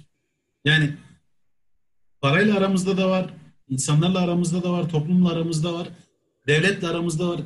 bu düzenin içerisinde her şey neredeyse bütün ilişki kurma biçimimiz nevrotik bir düzende ilerliyor. Böyle e, hani insanın temel doğasında vardır ya savaş ya da kaç durumu. Hep böyle bu düzlemde ilerliyor her şey. Savaş ya da kaç durumunda böyle bir nevrotik. Sev ya da nefret et. Ya da işte ya sev ya terk et diyorsun. Yani mesela insan ikili seçimleri çok sever işte siyahtır ya da beyazdır. Ama bizim hayatımızın çok büyük alanı griye şey e, ait. Her tarafta grilikler var yani. Böyle küçük küçük sevmeler, nefret etmeler. Küçük küçük işte. Hiçbir zaman kolay kolay bir şey sunmuyor hayat sana. Yani hani siyah ya da beyaz olmuyor hiçbir durum. O yüzden hemen her durumu kendi içerisinde değerlendirmek zorunda oluyorsun. Bilmiyorum. Bence insan olmaktan ziyade modern toplumda yaşamak zor gibi geliyor bana. Yani modern toplum insan olmak için bayağı zor bir alan. Yani tabii eskisi gibi şey yok en azından. Ya eskiyle kıyaslanırsa hayatta kalmak daha kolay ama insan olduğunu hissetmek daha zor diyebiliriz. Evet. Eskiye göre en azından. Eski dediğimde mesela orta çağ. Karayip Korsanları'nda bir sahne vardı. Şu Jack Sparrow var ya işte bizim Hı hı. neydi o abinin adı? Ana karakteri Johnny Depp. Johnny Depp ha. Onun korsan bir tane rakibi vardı. İşte kaptan bilmem ne. Flying Dutchman'ın kaptanı. Yok onun, onun kaptanı değil. Bir önceki işte şey. Yani Karayip Korsanları'nın ya da ikinci filmindeki ana kötü karakterlerden bir tanesi. İşte ölmüş ama ruhu şey bulamamış. Gömülmemiş mi artık? Şey Ha ha ha tamam. Şarabı içiyor böyle. Buradan dökülüyor şarap. Diyor ki hissedebilmek, bir anlığına hissedebilmek için neler vermezdim diyor. Yani bir anlığına o şarabın boğazımı yaktı. İşte o insan olmanın tekrar bana yaşattığı, yaşatacağı hazzı yani hissedebilmek için neler vermezdim. Bazen inan o sahne gözümün önünde beliriyor böyle zaman içerisinde, gün içerisinde. Varoluşun çok ağır olduğu zamanlar oluyor. Yani böyle insanın insan olduğunu hissedemediği zamanlar oluyor. Ve sürekli kalıplardan dolayı oluyor bu. Yani her yerde bir kalıp, her yerde bir maskenin ardında gidiyor. Gizlenmek zorundasın demeyeyim. Açık oynuyorsun. Bu sefer de karşı taraftan anlaşılmıyor. Yani yine diyorum aynı şeye geldim. Nevrotik bir durum. Hadi bir sonraki bölüme geçelim. Yeter. Son bir şey söyleyeyim. Ma- madem bu konuyu çok derinlemesine monolog şeklinde tartıştık. Şöyle insanlar ya da en azından bende oluyor bu ve insanların büyük çoğunluğunda da en azından düşünmeyi seven insanların büyük çoğunluğunda olduğunu düşünüyorum. İşe giderken hepimiz gitmek zorundayız hemen hemen. Sabahları bir monolog halinde ilerliyor insan. İşte kapıdaki güvenliğe merhaba diyorsun ama aslında demiyorsun, sen demiyorsun. Otomatize olmuş, dışarıya gösterdiğin karakterin bunu söylüyor. İşte oda arkadaşlarınla muhabbet ediyorsun ya da ofis arkadaşlarınla muhabbet ediyorsun. Önüne gelen işleri yapıyorsun vesaire vesaire. Süreç böyle uzayıp gidiyor. Ama en nihayetinde Dilşat'ın az önce belirttiği gibi kendin olamıyorsun, hissedemiyorsun. Çünkü eğer orada hissetmeye izin verirsen kendine şunu fark edeceksin. Oradan çıkıp gitmek istiyorsun. Yani ora haricinde dünya üzerinde herhangi bir X yerinde bulunmak istiyorsun abi. Dolayısıyla hissetmek konusunu kapatınca bir otomata gibi yani yürüyerek hayatına devam ediyorsun ta ki evine varana kadar. Evinde işte eşin, çocuğun ya da ne bileyim sevdiğin ya da yalnızsan yalnızlığın senin sarıldığın ya da kendin olduğun tek yer oluyor. Kendine sarıldığın ya da kendin olduğun tek yer oluyor. Bunu da yaşayabilen aslında sayılı bir azınlık. Yani kimisi mesela mutsuz bir evliliğe doğru yürüyor. Kimisi efendim ailevi sorunlara doğru gidiyor. Kimisi maddi sorunlara doğru gidiyor akşamları falan filan. Neyse, evet. Bunu o zaman Epey sigara içtiğimiz bir oturum oldu bu. Umarım arkadaşlar çok kızmazlar. Evet. Birey ve toplum bölümünü böylece bitirmiş olduk. Anne, baba ve çocuk bölümüne yani ikinci bölümüne geldik kitabın. Ee, burada işte anne baba çocuk ilişkisini ve bu ilişkinin erişkin bireylerde nasıl sonuçlara sebep olduğunu ya da yol açtığını anlatıyor Engin Geç'ten. Burada aslında kitap biraz daha böyle çiçeklenip açılıyor diyebiliriz. Çünkü Engin Geçtan'ın esas ilgi alanı olan psikoloji ya da psikoterapi biliyorsunuz anne baba çocuk ilişkileri üzerine böyle e, eğilir özellikle. Ben burada bir bölümü çok sevdim. Özellikle bizim toplumumuzun kanayan yarası olan bir bölüm. Diyor ki bebekte temel güven duygusunun oluşumunu engelleyen en önemli etmenlerden biri de kaygılı annedir. Kaygılı anne aslında yetişkin yaşamının sorumluluklarını üstlenebilecek güce yeterince sahip olmayan biridir. Anneliğine de gere- gereğince hazır değildir. Çoğu kez kendi annesi de kaygılı biridir. Çünkü kaygı bulaşıcı bir duygudur diyor. Şimdi ben burada ufak bir not aldım. Şöyle yani göstermeyeyim ya da kaygılı anne, kaygılı topluma, kaygılı toplum değersiz kadına, değersiz kadın da yine kaygılı anneye sebebiyet veriyor. Yani burada Engin Geç'ten de kullanmaktan çok hoşlandığı kısır döngü kalıbı var. Türk toplumunda kadının değersizleştirildiğini ya da değersiz hale getirildiğini sistematik bir şekilde biliyoruz. Bu toplumumuzun kanayan yarası ve kendi birey olamamış bir kadın özellikle çevresel etmenlerden dolayı kaygılarla dolu oluyor. Sonra bu kaygılar kendi çocuğuna sirayet ediyor.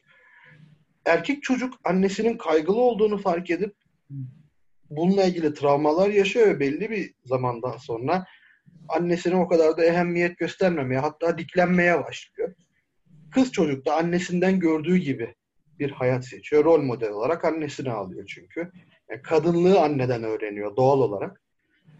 Ve o da tekrardan kaygılı bir anneye dönüşüyor ilerleyen süreçlerde kendi erişkinliğinde ve bu da geri beslemeli çok güzel bir döngüye sebep oluyor. Bunun hani bunu kırmanın bir yolu var mıdır? Onu bilemem. Belki eğitimle, belki işte çocuklara bilinç aşılamakla, belki ebeveynlere bilinç aşılamakla, belki neslin bir yerinde bir böyle ciddi bir eğitim politikası uygulayaraktan kadınları özellikle ön plana çıkarmakla bu çözülebilir. Ancak şu an göründüğü kadarıyla bu soruna çözüm bulmaktan çok uzağız toplum olarak. Ve kadınların değersiz... Aslında kimse şunu anlamıyor. Kadınlar değersizleştiğinde erkekler de değersizleşiyor. İnsan değersizleşiyor zaten. Çift tarafı keskin bıçak gibi yani. Her iki tarafı da kesiyor. Hı. Sadece o da değil. Yani sonuçta erkeği doğuran da kadın abi. Çoğu zaman bizim yani bütün dünya için konuşuyorum. Hele de bizim toplumda öyle. Bizi yetiştiren de kadın. Yani, hani erkekler yani aynen. bitmiyor. Şimdi sen kadını değersizleştirdiğin, de, değersizleştirdiğin zaman ne olacak? İyi de senin çocuğunu da o kadın doğurdu. Erkek çocuğunu diyelim özellikle. Argümanın salahiyeti için. Ayrı, ayrıca Dilşat'ın dediği gibi o erkek çocuğunu yine o kadın yetiştirdi ergenliğe gelene kadar neredeyse. Yani hiçbirimiz babalarımız tarafından yetiştirilmedik. Yani, total... yani ya mutlaka vardır ama çok nadirdir. Hani aile faciaları ya da işte velayet vesaire gibi durumlar. Onlar böyle işte şu anda istatistiki açıdan göz ardı edebileceğimiz durumlar. Göz ardında kimse yanlış anlamasın. Hani diğer çok e, şey sayılar çok büyük çünkü. E, sen şimdi kadını değersizleştirdin, metalaştırdın ya da dövdün, işkence ettin vesaire. E sonra ne olacak? Sen kendini değerli hissedemezsin ki. Ya da senin çocuğun bunu görmeyecek mi? Kendi karını azarladığını, onu değersiz gördüğünü. E, sonra o da kendi karısına aynı şeyi yapacak. Onun çocuğu falan filan diye. Silsile halinde uzayıp gidecek bu mevzu. Ve nihayetinde sürekli olarak ilerlemesi gerekirken bu toplumun sürekli olarak geriye doğru, orta çağa doğru bir yolculuğa, kara bir dehlize doğru hareket ediyoruz yani. Çocukken bir gün televizyonun karşısında otururken bu arada 2000 yılları civarında 2004-2005 yılları civarında televizyon izlemeyi bıraktım ben. Yani yaklaşık 14 yıl önce falan. Ee, ondan önce de televizyonla çok çok ciddi bir ilişkim yoktu. Bir gün şey düşündüm kendi kendime. Herhalde 90'ların sonundaydı. Yani benim işte ergenliğe girdiğim zamanlarda falandı. Televizyonda sabah kuşağı programı var. Ve annem hipnotize olmuş gibi izliyor böyle. Seda Sayan zamanları olsa gerek. Tam emin değilim ama Seda Sayan zamanları olsa gerek. Şu sabah şekerleri falan vardı. İşte Ece Erkenler bilmem neler falan hatırlarsın yani o durumları. O zaman gençliğin o ergenliğin verdiği şeyle de onlardan daha iyi düşünüyorum. Ben daha iyi yorumluyorum, daha iyi görüyorum falan. Böyle o artistlik de var diyeyim yani. O kendini bilmezlik, hadsizlik de var. Böyle bir anneme baktım. Bir televizyondaki programa baktım. Sonra şey düşündüm kendi kendime. Annem bana ne verebilir, ne verebilir ki? Dedim. Yani bir an için. Hani sonuçta buradan besleniyor kültürel olarak faaliyeti. İşte basit. Bu arada annemi değersiz, değersizleştirmeye çalışmıyorum. Ya da annemi değersiz gördüğüm için böyle konuşmuyorum. Kimse yanlış anlamasın. Ee, Birçok annenin toplumda o durumda olduğunu düşündüm. O an için kendi kendime. Ee, seçeneksizleştirilmişler. Yani atıyorum emekli bir annenin yapabileceği şey televizyonun karşısına geçip işte standart ev işlerini bitirdikten sonra e, televizyonun karşısına geçip bir şeyler izlemek herhalde. Tabii kitap okuma bilmem ne vesaire bunlar bir önceki kuşak için çok şu ankinden çok daha fazla şey e, emek sarf etmeyi gerektiriyor.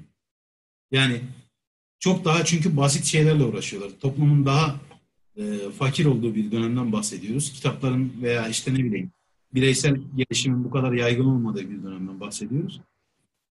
20 yıl öncesinden bahsediyoruz. Yani ki 20 yıl öncesinde de gerçekten hani en azından burada yaşamak anlamında söylüyorum. Birçok şey zordu. Ve sonrasında şeyin farkına vardım işte. Dedim ki annem bana ne verebilir? Seda Sayan izliyorsa. Sonra annemin edilgen konumunun kendinden daha çok dışarıdaki etkenler tarafından hani tasarlandığının ya da e, ortaya çıkarıldığının farkına vardım. Ana akım medyanın desteklediği bir sürü şey var. Babamın rolü vardır. Genel toplumun çok büyük bir rolü var. İşte belirli bir anne kalıbı var. Böyle çizilmiş. Çocuklarını doyur, besle, büyüt, işte okula gönder. Sonra sen işine git varsa işin. Yoksa evinde otur, evinin temizliğini vesairesini yap. Akşam kocan gelsin. Kocana yemeğini ver çocuklarla beraber. işte akşam yemeğini hazırla vesaire. Bunun hani insan düşününce şey değil diyor ya bu bu bir yaşam biçimi olmayabilir yani böyle bir yaşam biçimi mantıklı değil. Çünkü böyle gün saatleri level level hani belirlenmiş. Hep saati doldurup bir sonraki level'a geçiyorsun. Sonra bir sonraki level'a ve genel itibariyle bir rutini kovalıyorsun hep. Tak tak tak tak görevleri bitiriyorsun. Sonra gece uyuyorsun. Sistemi shutdown ediyorsun. Kapatıyorsun. Sabah tekrar açıyorsun sistemi. Aynı şeyleri yapmak üzere. Tekrar ve tekrar. Neredeyse her gün. Yani o düzenin dışına çıkabildiğin çok az bir zaman dilimi oluyor. Yani Eren'in biraz önce bahsettiği yani içinden neler söylemek geçiyor bu konuyla ilgili. Benim de ama işte. Ee, kendi kökenlerime, aileme veya ne bileyim içerisinde bulunduğum topluma çok çok büyük saygısızlık etmek istemediğim için ki kuracağım cümleler, sarf edeceğim cümlelere çok büyük saygısızlık olarak algılanabilir. Ama bununla ilgili gerçekten içim çok dolu. Eren biliyor defaten hani uzun sohbetlerimizde şey yaptık. Karşılıklı olarak aynı konuları. Ee, paylaştık. Aynı evet kaygıları paylaştığımızı biliyorum. Şunu söylemek istiyorum. Başka bir metot üzerinden açıklayayım. Amerika'da genel bir yaygın, yaygın bir e, şey var. E, düşünce var. İşte zenciler suça çok meyilli. Her türlü suç bu zencilerin başının altından çıkar. E, işte siyahiler suça daha meyillidir vesaire. Kimse siyahilerin suça daha meyilli olacağı ortamı yaratanlar hakkında düşünmüyor. Kimse siyahilerin içerisinde bulunduğu yani kimse demeyeyim yani elbette bilen insanlar elbette düşünüyorlar ama siyahiler suça daha meyilli demek çok büyük kolaycılık. Çok büyük ahmaklığı da kendi içerisinde hani barındırıyor. Neden siyahiler suça daha meyilli? Çünkü toplumun büyük bir anlamda dışına itilmişler. Gettolarda yaşıyorlar. E şimdi Bronx'a bakıp bütün siyahiler hakkında yorum yapmak çok kolay. Bronx'a bakarsın, Harlem'e bakarsın. Allah berbat yerler. İşte siyahilerin hepsine bakarsın. Ya esrar ya eroin kullanıyor. İşte uyuşturucu var. Ne bileyim fuhuş var. İşte hırsızlık var. Gasp. O tamam siyahiler kötü. E peki siyahilerin içerisinde bulunduğu bu durumu yaratan faktörler hakkında hiç konuşuyor muyuz? Hayır. Önemli olan o zaten. O İşte- adamlar niye o hale geldi ya da o kadınlar niye o Ha, hale annelerimizin durumu da biraz buna benziyor. Yani toplum içerisinde kadınların bırakıldığı o edilgen konu buna benziyor. Ve çok üzücü. Buna defaten hayatımın bir sürü alanında şahit olmak, en yakınındaki insanlar, en sevdiğim insanlar konumunda bile şahit olmak çok üzücü, beni çok yaralıyor. Ee, konuşurken de suçsuz bir adamın şeyiyle konuşmuyorum. Benim bile bir sürü ön kabulüm var. Ataerkil toplum yapısı o kadar işlemiş ki içi, içimize. Benim bile kafamda böyle belirlediğim, işte bunu da kadın yapar canım falan dediğim böyle onlarca görev gibi şey var. Halbuki hiçbir anlam barındırmıyor. Sadece benim geçmişten getirdiğim miras, o ataerkil toplum mirası ve sürekli maruz kaldığım o işte erkek seviciliği mi diyeyim, erkek ululaştırması. Yani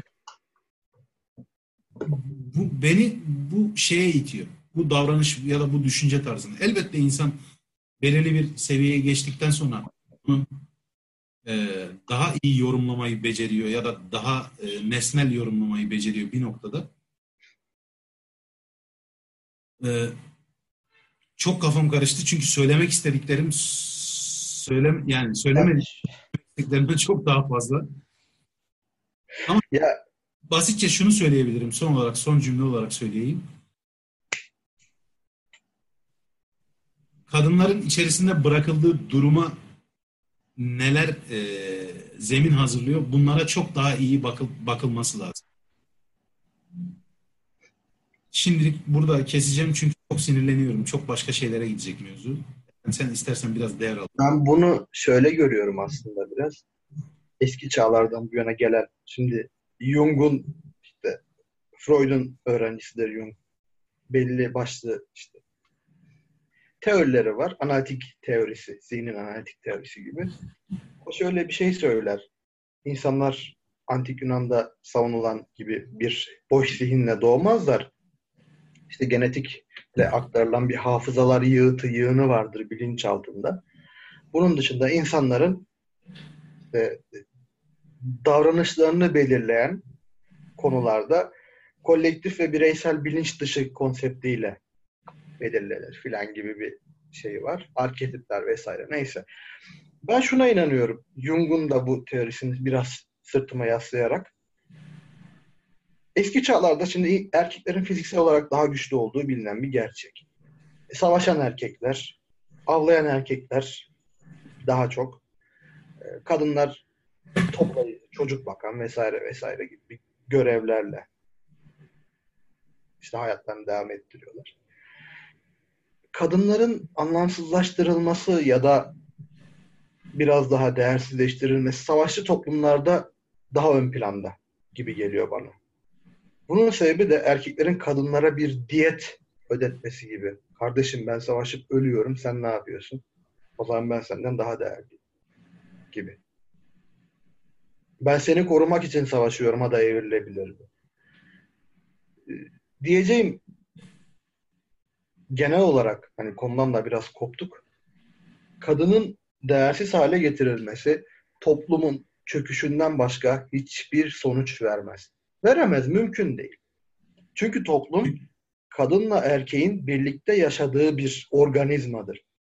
İki ayaklı bir insan gibi bir ayağı keserseniz ya da bir ayağı zayıflatırsanız o insan bırakın koşmayı yürüyemez bile, sürünür hale gelir. Hedefe ulaşmaktan da çok çok uzak kalır.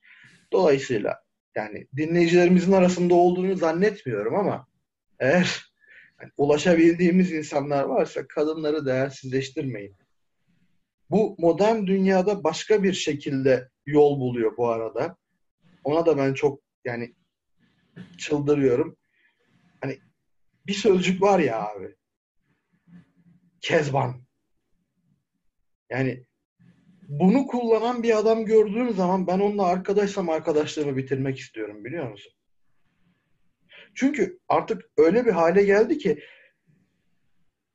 kendi istediğini vermeyen her kıza kezban diyen milyonlarca adam türedi ki o adamların kahir ekseriyeti de tırnağının ucu kadar insanlığa ya da kaliteye artık adına dersen sahip değil. Yani neyse bence biz burada bu konuyu kapatalım artık. Yani Yok son birkaç şey söylemek istiyorum bu konuyla ilgili. 300 Spartalı filmini izlemişsindir şu. Evet.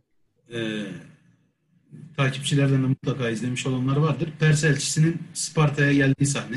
Sparta Tam aklıma o geldi biliyor musun? Dönüp karısına bakıyor. Kadın da böyle yapıyor filan. Ya bak orada aslında orada bir şey var, tuzak var. Biz oraya da düşüyoruz aslında. Şimdi sen dedin savaşçı toplum falan deyince direkt aklıma o geldi. Şimdi orada şöyle bir sahne var. İşte Sparta'nın ortasında büyük bir kuyu var. Pers elçisiyle Sparta kralı, Jared Butler Sparta kralını oynuyor, Leonidas'ı. Orada konuşuyorlar. İşte Pers kralı Xerxes ya da bizim dilimizde Keyhüsrev mi oluyor? Yok. Xerxes, Darius ya. Darius. Darius, ikinci Darius. Ha evet evet. İşte Yok. O... Bakıyorum abi sen devam et. Kiros da olabilir. Büyük Kiros falan da diyorlar. O da olabilir. Xerxes diye geçiyor.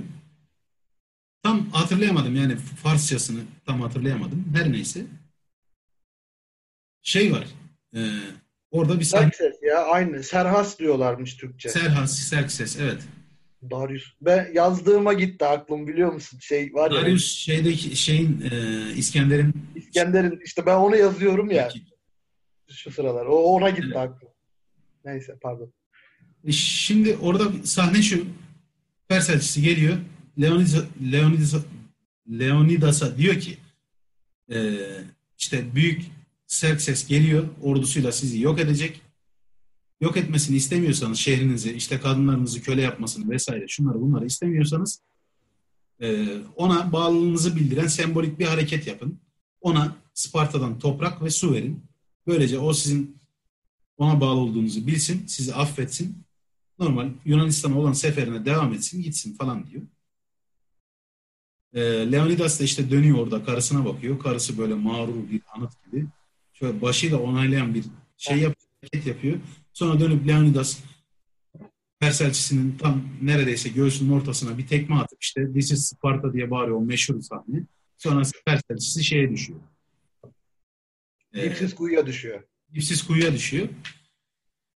Sonra kraliçenin o arada Persel, ha asıl söylemeyi unuttuğum şey Kraliçe Perselçisine orada bir ders veriyor. İşte bir aralarında konuşma geçiyor. Ee, kraliçe konuya giriyor. Leonidas'la Perselçisi konuşurken kraliçe bir anda lafa dalıyor. Perselçisi inanamıyor. Leonidas'a bakıyor burada kadınlar nasıl konuşuyor? Hani nasıl mevzuya girebiliyorlar diye. O da orada şey söylüyor. Spartalı kadınlar sadece Spartalı kadınlar gerçek erkek doğurur falan diyor böyle. Bak orada bile aynı şey var aslında yani. Ha işte yani ulan kadın o kadın yani. Kadın ya niye erkekleştirmeye çalışıyoruz ki? Neden erkek daha erkeksilik, daha çok böyle prim yapan bir şey oluyor? Sadece dürüstlük, cesaret, onur gibi kavramlar sadece erkeğe ait kavramlar mı? Ya da sadece erkeğin var olabileceği, içerisinde bulunabileceği duygu durumlar mı? Bir kadın dürüst, cesur, onurlu, ne bileyim e, bağımsız, başına buyruk olamaz mı? Ama ne kadar erkeksileşirsen, ne kadar erkek gibi davranırsan o kadar çok paye aldığın bir durum ortaya çıkıyor. Çok zararlı ya. Çok zararlı. Yani olması gereken tek şey ne biliyor musun aslında? Mevzunun doğal sınırına çekilmesi. Kadının kadın olması, erkeğin de erkek olması. Bu kadar basit. Hepsinin insan olması. Evet yani neden sürekli böyle erkekliğe özenti veya işte çok kadınsı davranışlar, çok cilveli vesaire hani böyle davranışlar. Bu sefer de işte bir tane Mercedes model, e, araba modelinin üzerine yatan bağımsız, mevzudan tamamen bağımsız bir kadın görüyorsun reklamda. Direkt cinsel obje yani. Mercedes GL 320'nin kaputuna yatmış böyle bir tane abla. İşte ne bileyim. Ya, Ya da, da- fuarlarda tanıtan mini etekli kızlar. Ha, Magnum reklamında işte böyle çıtırt diye bir şey ısıran bir cinsel meta yani hani obje. Magnum reklamıyla kadının ne alakası var ya? Ya da Ne Ya alakası? da tüm gemilere neredeyse tüm uçaklara she yani kadın diyen bir lingua franca hani geçerli dil muhabbeti ki bu dillerin çoğunda vardır. Hani gemiye kadın artık eliyle yaklaşıyor. Kadın ön ekiyle yaklaşıyor daha doğrusu. Nedir? Gemiye bindim. Yani ne kadar ne kadar ne kadar çirkin. Şimdi ben burada gene bir lafa gireyim madem. Türkçeyi çok sevmemin bir sebebi var. Türkçe dünyada kadın erkek feminen maskülen ayrımının olmadığı nadir dillerdendir. O dersin kadın da olabilir erkek de. Ama İngilizce'de he she ya da Almanca'da eğer işte neydi lan kadın hatırlayamadım. Ee, yani ayırmıyor. İnsan olarak bakıyor Türkçe. Zaten bizim toplumumuz da hani kadın erkek eşitliği bakımından dünyada geriye giden tek toplum olabilir. Böyle bir enteresanlık var. Yani eski çağlarda Biraz ironik tabii. Dilin başka işte ne bileyim yaşam. hayır hayır sadece dil de değil yaşantı da o şekildeymiş. Hani antik çağlarda Ha, tabii. kadınlarla erkekler mesela ha- hanım kelimesi hanımdan gelir. Yani buranın hanı, bu evin hanı gibi. Da benim hanım, benim yöneticim gibi. Hani kadını yüceltme vardır her zaman. Ama e, şimdiki vaziyetimiz ne yazık ki bayağı bir işler acısı. O çağlarda işte Nordik kültürlerde kadınlar köle diye, cariye diye ya da seks objesi olarak alınıp satılırken biz kadınlara meclislerde söz veriyorduk. Kadınlar istedikleri gibi konuşuyordu. Bizi erkek gibiydi yani. Hani bir fark yoktu. Ama şimdi bizim toplumumuzda kadınlar ezilirken Nordik toplumlarda kadınla erkek eşit. Yani biz geriye giderken onlar ilerledi. Bilmiyorum belki bu bizim hani insan kazanımlarının çok böyle şeyine e, farkına varmaz ya. Hani miras yedilik diye bir şey var ya. Biz miras yedi bir toplumuz galiba. Türk toplumu miras yedi bir toplum yani. Ya yani kadının kaybettiği cepheler o kadar fazla ki şimdi tekrar bu arada yakınlarda bir sürü arkadaşımla konuştum. işte kardeşimle falan da konuştuğum bir mevzu var. Kadın şu an o kaybettiği cepheleri yavaş yavaş tekrar eline alıyor. Yani İyi ki dağılıyor. ekonomik, ekonomik bağımsızlığıyla aynen yani aynı şekilde düşünüyorum. Bence hiç biz olmalarına gerek yok. Erkek ayrı bir şeyin konusu. e, Durumun konusu. Kadın ayrı bir durumun konusu. Bir kadının değeri ne kadar erkeksi ya da ne kadar az erkeksi olduğuyla ölçülemez. Bir kadının değeri kendinden hani İnsanlarla ölçülür. ya bu kadar yani işte değeri kendinden menkul yani hani bu kadar. Çok bunu belirli sınırlar içerisinde dolaştırmaya gerek yok. Ve en çok gıcık kaptığım durumlardan bir tanesi de bu yani. Karşında bir insan olduğunun farkına varamıyorsun. Hemen bir cinsiyet atfediyorsun. Ona göre davranıyorsun. Bunu biz de yapıyoruz. Defaten yapıyoruz. Ama en azından kendimize dikkat etmeye çalışıyoruz şu an kadınlar büyük oranda e, geçen de dedim, hani erkeklerle olan ilişkilerinde şey bir e, cephe edinme durumundalar yavaş yavaş. Onlar kendilerini yeniden tanımladıkça yani kendi başardıkça diyeyim bizim de kendimizi altın yani ayağımızın altında duran zemini yeniden tartmamız gerekiyor. Muhtemelen adam akıllı insanlar olmayı yine bize kadınlar öğretecek ya. Böyle bir e, şeyim görüşüm var diyeyim. Bir şeye bakıyordum da ben e, eski Türk toplumlarında Arık Han diye hatırlıyorum. Yanlış hatırlıyor olabilirim diye baktım bulamadım. Bir kadın hükümdar yani dünyada galiba sadece iki toplumda var. Mısır'da Hatshepsut var. Kadın firavun. Bir de Arık Han var. Antik zamanlarda bir Türk toplumunda. Yani han az önce han hanım dedim ya Türkçe'de hanlık erkeksi bir ünvan değildir. Yani onu söylemek için aslında ona bakmıştım. Hanlık unisex bir ünvandır. Yönetici, lider anlamına gelir han aslında. Eski çağlardan bahsediyorum. Şimdiki anlamıyla değil ya da Osmanlı'da kullanılan anlamıyla değil. Devam edelim mi bu arada? Bir tane bir arada. Ayağımadı. Ondan sonra devam edelim. Bunu da özellikle vurgulamak istiyorum ki hani insanlar antik çağlarda da mevzunun aslında çok farklı olduğunun farkına varsınlar. Dünyanın bilinen ilk yazılı anlaşması Kadeş Anlaşması bildiğim kadarıyla Hititler ve Mısırlılar arasında yapılıyor. Evet Hitit tavanannası şey neydi o kadının adı ya? Aa imzalayanlardan biri de odur. Şey, Puduhepa. Puduhepa ha. Şeyin Puduhepa karısı. Murşili'nin karısı. Murşili'nin karısı. Prensesle Murşili arasında. Evet. Ee, Puduhepa Kizovatna Krallığından buradan Adana'dan yani o zaman antik adıyla diyeyim. Kizovatna Krallığından bir kadın. İşte e, Hitit kralı sanırım ikinci Murşili. Tam emin değilim bu arada isimleri Üç karışık. olması lazım. Üç diye hatırlıyorum. Ben iki diye hatırlıyorum. Bakarız ona. Ah, Murşili ile evleniyor işte. Sonrasında Mısır'la bir savaş yapıyorlar.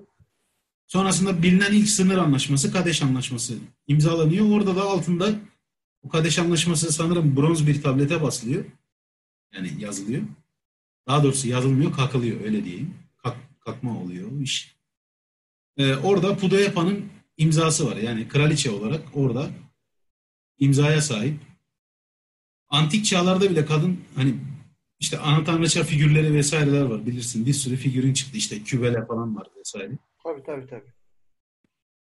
Ee, o zamanların değer değerine ulaşırsa kadın e, kuvvetle muhtemel daha iyi bir toplum, daha e, içinde yaşanması bir toplum olabileceğiz.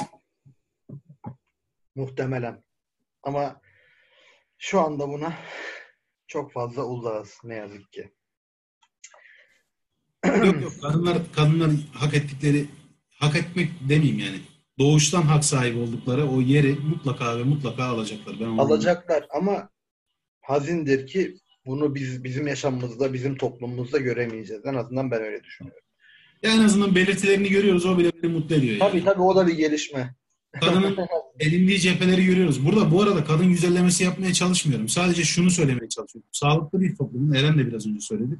İlk şartı hemen hemen ilk şartı eşitlik aslında.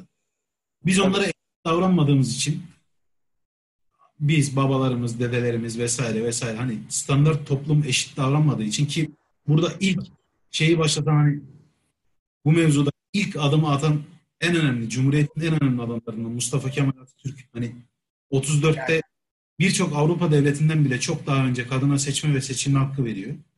34'te veriyor yanlış hatırlamıyorsam. Ee, ilki 1930'da yerel seçim yanılmıyorsam. Sonra 34'te genel seçim. Genel seçimler hakkında aynen şey veriyor. Ve işte o avukat hanımefendiyle yaşadığı o meclis lokantasında mı oluyor o mevzu? Bir gelen bir mevzu var ya işte onunla beraber yemek yemeye devam ediyor. Hı hı hı. Evet kimse millet böyle şey yapıyor filan. Ha. Hatta kadına kendi tembihliyor gel burada ye diye. Gel yanılmıyor. burada ye diye aynen. Ee, hep böyle bir cesaret verme anlamında. Bu adam bunu bir sebep üzere yapıyor. Sağlıklı bir toplum kurulabilmesi için eşitlik ilkesini benimsemeye çalışıyor. Yani kadın erkeğin eşittir. Onun bütün haklarına sahiptir. Onunla aynı seviyededir. Ve hayatı boyunca başarmaya çalıştığı şeylerden biri ya da kurmaya çalıştığı şeylerden birisi de eşitlik ilkesi üzerine kurulan bir şekilde kadın erkek eşitliği ilkesi üzerine kurulan bir toplum yaratmaya çalışmak. Çağdaş bir toplum yaratmaya çalışmak. Şimdi burada ben bir şeye değinmek istiyorum madem uzatıyoruz. Hani modern erkeğin en azından modern olduğunu söyleyen erkeğin bu konuda şöyle bir karşı argümanı oluyor. Ya iyi de kadınlar da işte şöyle böyle şımardılar efendim şöyle yapıyorlar böyle yapıyorlar falan. Yani efendim bunların hiçbirisi savunma değil. Geçiniz Atatürk- efendim, geçiniz diyor ya. Evet, geçiniz efendim. Bunları geçiniz. Atatürk diyor yani. Ç- Dilşat. Atatürk kadınlarla şansı çok kötü olan bir adam. Gerçekten çok kötü olan bir adam. Yani hep yalnız yaşamış. ilişki bazında. Kadın erkek ilişkisi bazında. Hani evlenmiş, boşanmış falan filan vesaire. Ondan önce bir Bulgaristan'da söylenen bir aşk hikayesi var ki doğruluğunu bilmiyorum. Ee, babası, kızın babası vermek istemiyor filan gibisinden. Yani Dönemin en ünlü aktris, aktrislerinden Gabriella Zabon'un Zabon'un o muhabbeti var ama yani bunların çoğu şehir efsanesi sadece evlenip boşandığını ve o evlendiğinde de hanımefendinin bayağı Atatürk'e bir sıkıntı yaşattığını da biliyoruz. E, Ama bu adam tüm bunlara rağmen bu da aslında rağmen de burada doğru bir kelime değil ama kadın erkek eşitliğini ölümüne kadar ölümüne savunmuş birisi. Çünkü bir insan kadın da olsa erkek de olsa en nihayetinde insandır. Nasıl yeri geliyor erkek arkadaşlarınızın yani erkek olan arkadaşlarınızın erkeklere sesleniyorum burada. Şımarıklıklarına, efendim manyaklıklarına, hasta ruhluluklarına katlanıyorsunuz. Bir insan olarak ya da sevdiğiniz birisi olarak aynı şekilde kadınlara da yapacaksınız. Bu bu kadar basit. Bunun başka hiçbir açıklaması şuyu buyu yok. Yani bunu söylemek istedim ben de. Çünkü e, ana akım muhalif medyada hani sosyal medyada özellikle kadın erkek didişmesi sürekli görülüyor ya. Yani o yüzden bunu özellikle söylemek istedim. İşte şunu yapan kadın, bunu yapan erkek falan filan. yok kahkaha atmamalı falan filan diye garip garip mevzular çıkmıştı. Hamile dikkat. Ya o, o oralara hiç girmiyorum. Onlar zaten ciddiye alınması gereken söylemler bile değil bence. Aslında Yani- bir ciddiye alınması gereken söylemler çünkü hemen karşılığını vermek gerekiyor böyle şeylerin sıcağı. Şöyle hani ciddiye alıp üzerine konuşmak değil, ciddiye alıp cezasını vermek gerekiyor hukuk kuralları çerçevesinde. Yoksa ciddiye alıp böyle e, birey olarak Allah'tan ki e, şey değiller. En azından nasıl diyeyim? E, sadece sınırlı etkileri olabiliyor. Evet ve zehirli. ve toplumun yaşadığı onca sıkıntıya, probleme rağmen hala e, istediklerini yapamıyorlar. Bu da bir kazanımdır. Bu da Atatürk'ün yani o büyük adamın önümüze açtığı bir kazanımdır diyelim. Bence devam edeyim ben. Hadi devam edelim. Şimdi anne babalarının bir e, eksikliğinden bahsediyor. Diyor ki kendi yetersizlikleri nedeniyle reddedici ya da aşırı aşırı koruyucu tutumlar gösteren ana babaların çocukları ise kendilerine ayrı bir varlık olarak değer verilmediğinden kişiliklerini bütünleştiremezler. Yetişkinliğe ulaştıklarında da çocukken doyulmamış ihtiyaçlarını diğer insanlardan ka- karşılayabilmek için umutsuzca çabalarlar. Şimdi bunu ben diğer oturumlarda defaatle belirttim. Ee, gene bizim toplumumuzun en büyük sıkıntılarından biri çocuğa, kişinin çocuğuna malı ya da onun sözünden çıkmaması gereken ufak bir yaratık gözüyle bakması ki bu ufak sözcüğü de özellikle kullanıyorum. 60 yaşına gelse de o anne babanın gözünde ufaktır. Yani bunu bizzat e, yakinen başka ilişkiler dolayısıyla görüyorum şu anda. Yani anne baba yaptığı çocuğun bir birey olduğunu bizim toplumumuzda kabul etmek istemiyor. Ve geçmişte yaşadığı eksiklikler, yoksunluklar, gerçekleşmemiş hayaller işte bu örneklerle milyonlara kadar çoğaltılabilir. Çocukların üzerinden tatmin edilmeye çalışılıyor.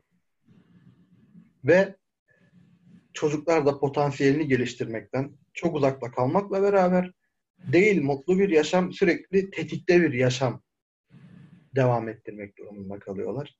Ve nihayetinde onlar da anne babalarından gördüğü şekilde, gördükleri şekilde kendi çocuklarına bu konuyu aynı şekilde sirayet ettirdiklerinden nihayetinde gene bir silsile halinde kısır döngüye girmiş oluyoruz. Peki bunu nasıl çözeriz? Bunu şöyle çözeriz. Yaptığınız çocuğun eğitimi ya da yetiştirilmesi evet sizin sorumluluğunuzdadır. Ama o çocuğu belli bir yaşa geldikten sonra serbest bırakmak zorundasınız. O bir birey yani. O bir tane insan artık. Hani hep derler ya Fatih'in İstanbul'u fethettiği yaştasın. Adam 21 yaşında İstanbul'u fethetmiş. Evet yardım edenleri varmış. Veziri varmış, bilim adamları varmış, öğretmeni varmış, varmış oğlu varmış. Ya da askerleri varmış. Neyse.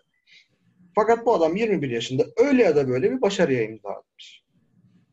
Aynı şekilde eğer çocuğunuzun genç yaşta ya da zamanı geldiğinde diyelim bir başarıya imza atmasını istiyorsanız, toplumda yükselmesini istiyorsanız ya da en önemlisi altını çizerek söylüyorum, mutlu olmasını istiyorsanız o çocuğu belli bir yaşa geldikten sonra serbest, özgür bırakmak zorundasınız. O çocuk sizin istediğinizi yapmak gibi bir yükümlülüğe sahip değil. O çocuk zaten doğmayı bile istemedi ki. Siz istediniz, siz yaptınız. E bari bırakın da istediği gibi yaşasın. Adını bile siz veriyorsunuz. Bu öyle bir özgürlük eksikliği ki yani ben ismimden memnunum. Allah var. Yani güzel bir isim olduğunu düşünüyorum ama bir insanın şu anda yaşadığımız dünyada kendi ismini seçme özgürlüğü bile yok. Özellikle bizim toplumumuzda. Yani tabii hiçbir toplumda yok ama bizim toplumumuzda ismini seçemediğin gibi yaşantını da seçemiyorsun. Daha bugün aslında anam babam da seçemiyor ismini çoğu zaman. Bir de öyle bir sıkıntı da var. Yani ananın ha, babamın ismi olsun falan gibi. Ha, anası babası benim ismimi koymadı bilmem ne vıt vıt ediyor. Yani bir sürü dırdırlanıyor vesaire. Ki geleneksel kırsal toplumlarda çok görülüyor bu. Ona e, ona bile seçme özgürlüğü verilmiyor ki.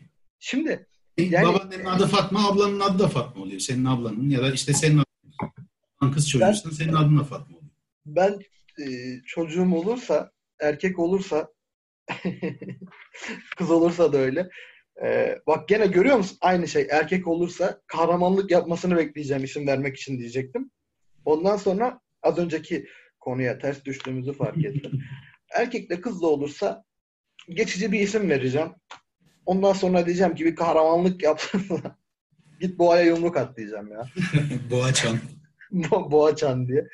Yani e, velhasılı çocuklarınızı serbest bırakmazsanız çocuklarınız sizin küçük ve daha başarısız kopyalarınız olmaya mecbur kalırlar. Ne kadar büyük adam görürseniz, hani tarihe adını altın harflerle yazdırmış adamlar görürseniz, çoğunun e, kısıtlanmamış insanlar olduğunu fark edersiniz.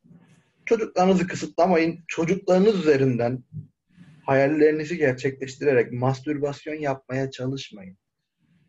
Onlar birer insan, oyuncak değil. Bence yani, insanın kendini kısıtlamaması lazım ya. Kendi olamayan her birey etrafındaki bütün bireyleri zora sokuyor. Öyle ya da ya böyle. Bir ha, öyle de bir şey var. Yani kendin olamadığından şikayetçiysen bu sanırım geçen oturumda da bahsetmiştim. Ee, Sense8 dizisinde bir replik vardı Wachowski'lerin. Diyor ki eğer bir konudan şikayet yani bir konu hoşuna gitmiyorsa, bir durum hoşuna gitmiyorsa ya onu değiştir ya da onunla yaşa. Bundan şikayet etme. Her şey o kadar kolay olmuyor ama. Abi hayır şikayet etme bak. Ya şey, bununla yaşamayı öğren. Bak eğer değiştiremiyorsan yaşamayı öğren. Bak kolay değil dedin ya hani kolay değilse ben bunu değiştiremiyorum diyorsan kardeşim o zaman bununla yaşayacaksın. Çünkü şikayet etmenin kimseye herhangi bir katkısı yok. Şimdi bizim toplumumuzun, bizim ebeveynlerimizin yani kendiminkilerden bahsetmiyorum. Genel olarak Türk toplumunun ebeveyn yapısından bahsediyorum. Problemi bir sıkışmışlık içinde olması.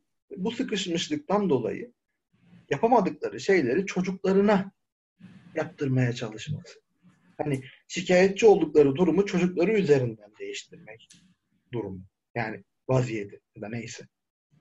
Yani bunu yaparsanız o zaman hani gülünecek duruma düşüyorsunuz. Artık ben ya bugün bana bir hikaye anlattılar. İşte çocuğumun şurada okumasını istiyorum. Ben de ona göre tercih yaptım falan diye. Ya bu hoş değil ya. En basit tabiriyle hoş değil yani. Keşke bıraksan da çocuğun yapsaydı o tercihi. Gibi. Bu arada yanılmıyorsam iki saate yaklaşıyoruz. Evet. Ve şu an kitabın 36. 37. sayfasındayız. Biz de, bizim de biraz zevzekliğimiz var ya. Var var ama bence keyifli oluyor. Bilmiyorum ne düşünüyorsun ama. Yani benim açımdan keyifli biraz daha durağan bir e, şey geçiyor. Oturum olarak geçiyor. Kuvvetle muhtemel dinleyen arkadaşlar bazı noktalarda sıkılacaktır. E, böyle 15 günde bir konuşmak zaman zaman kendini tekrar etmek gibi de oluyor. Onu da söyleyeyim. Çünkü e, insan okuduğu kitapların birçoğundan çağrışım yapıyor. Yani kafasında bir sürü şey dolanıp duruyor. Biz konuşurken aslında kitap okumak gibi düşünülürse siz bizim beynimizde biraz gezinti yapıyorsunuz. Evet. Böyle farklı noktalarını görüyorsunuz. Hani Ya Chopin'in ayrıca e, sadece o da değil. Lafını böldüm ama Telegram grubunda defaatle bunu söylüyoruz. Blog yazılarında da belirtiyoruz. Yani katılıp siz de kendi düşüncelerinizi burada rahatlıkla beyan edebilirsiniz. Açığız. İsteyen herkes her zaman gelip e, konuşabilir. Tabii hani e, kanunlara uygun olduğu sürece onu da dipnot olarak düşelim. Çünkü kanunlar var bu memlekette. Yani ifade özgürlüğü konusu. Biz önemsiyoruz kendi adımıza. Ve bu kadar kadın kadın kadın dedik. Gene bize gelen eleştirilerin en birincil olanı aranızda kadın olmaması. Kadınlar gelmiyor. Yani çok böyle kadınlara soruyoruz. Gelin, katılın, siz de konuşun diye. Gelmiyorlar. Bu da belki bizim toplumumuzun suçudur. Belki görünmek istemiyorlardır. Onu da söyledim ben hatta. Kendinizi göstermeyebilirsiniz, isminizi vermeyebilirsiniz. Sadece ses olarak katılın. Başka bir mahlasla gibisinden gelmiyorlar. Yani bu da bizi eleştirenlere buradan bir e, yanıt olsun. Yani hani yanıt derken böyle kabak olsun gibi değil. Olmuyor. İstiyoruz ama olmuyor. defaten söylemiştik zaten bunu ya evet yani. Ya ben sık sık tekrar etmek gerektiğini düşünüyorum. Özellikle kadınlar hakkında bu kadar konuşmuşken.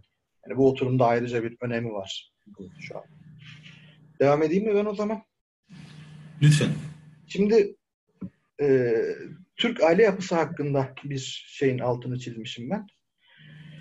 Diyor ki e, ezilen kadının sonradan neye dönüştüğü hakkında bir burada yorum var. O denli ki birçok ailede görünürde baba tarafından alınan kararların asıl sahibi annedir. Ama durum babanın, babanın erkeklik rolüne gölge düşürmeyecek bir biçimde yönetilir. Kararı anne verir, baba ilan eder. Kararların sonucundan ise baba sorumlu tutulur. Bunu hepimiz Aynı çok- çizmişiz. bu Şurada evet. benim bahsettiğim yer aynı yeri çizmişiz. Ben hatta not da almışım buraya. Aynen ben de bak burada şey yazmışım. Okuyacağım aldığım notu. Ee, sen devam et. Eren sana neyi çağrıştırdı ya da neyi sorguladın? Çok merak Ben ettim. şunu dedim. Ben şunu yazmışım. Yazdığım şeyi okuyayım. Babayla korkutan anne. Sadece bunu yazmışım. Bu bizim çocukluğumuzda sıkça olurdu. Hepiniz de bunu yaşamışsınızdır. Hani anne iyi polis, baba kötü polis gibidir. Ama baba aynı zamanda karakolun komiseridir. Fakat sen çocuk aklınla eğer yeterince düşünürsen e, annenin babaya istediğini yaptırabileceğini de bilirsin bu durumda. Çünkü ya anne ya babamla bir konuşsam da ben şunu yapsam hani şurada atıyorum okulda bir piknik vardır baba şey korumacıdır. Güya aslında anne korumacıdır da e, baba gibi lanse edilir sana. Dersin ki ya babamla konuşsam da ben de okulla beraber pikniğe gitsem. Anne böyle aklında ölçüp biçer.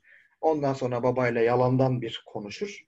Sonra da gelir sana tamam baban git dedi ama şu saatte evde olacaksın böyle yapacaksın şöyle yapacaksın yani bu aslında ve akabinde gelen tüm şartlar gene annenin şartlarıdır.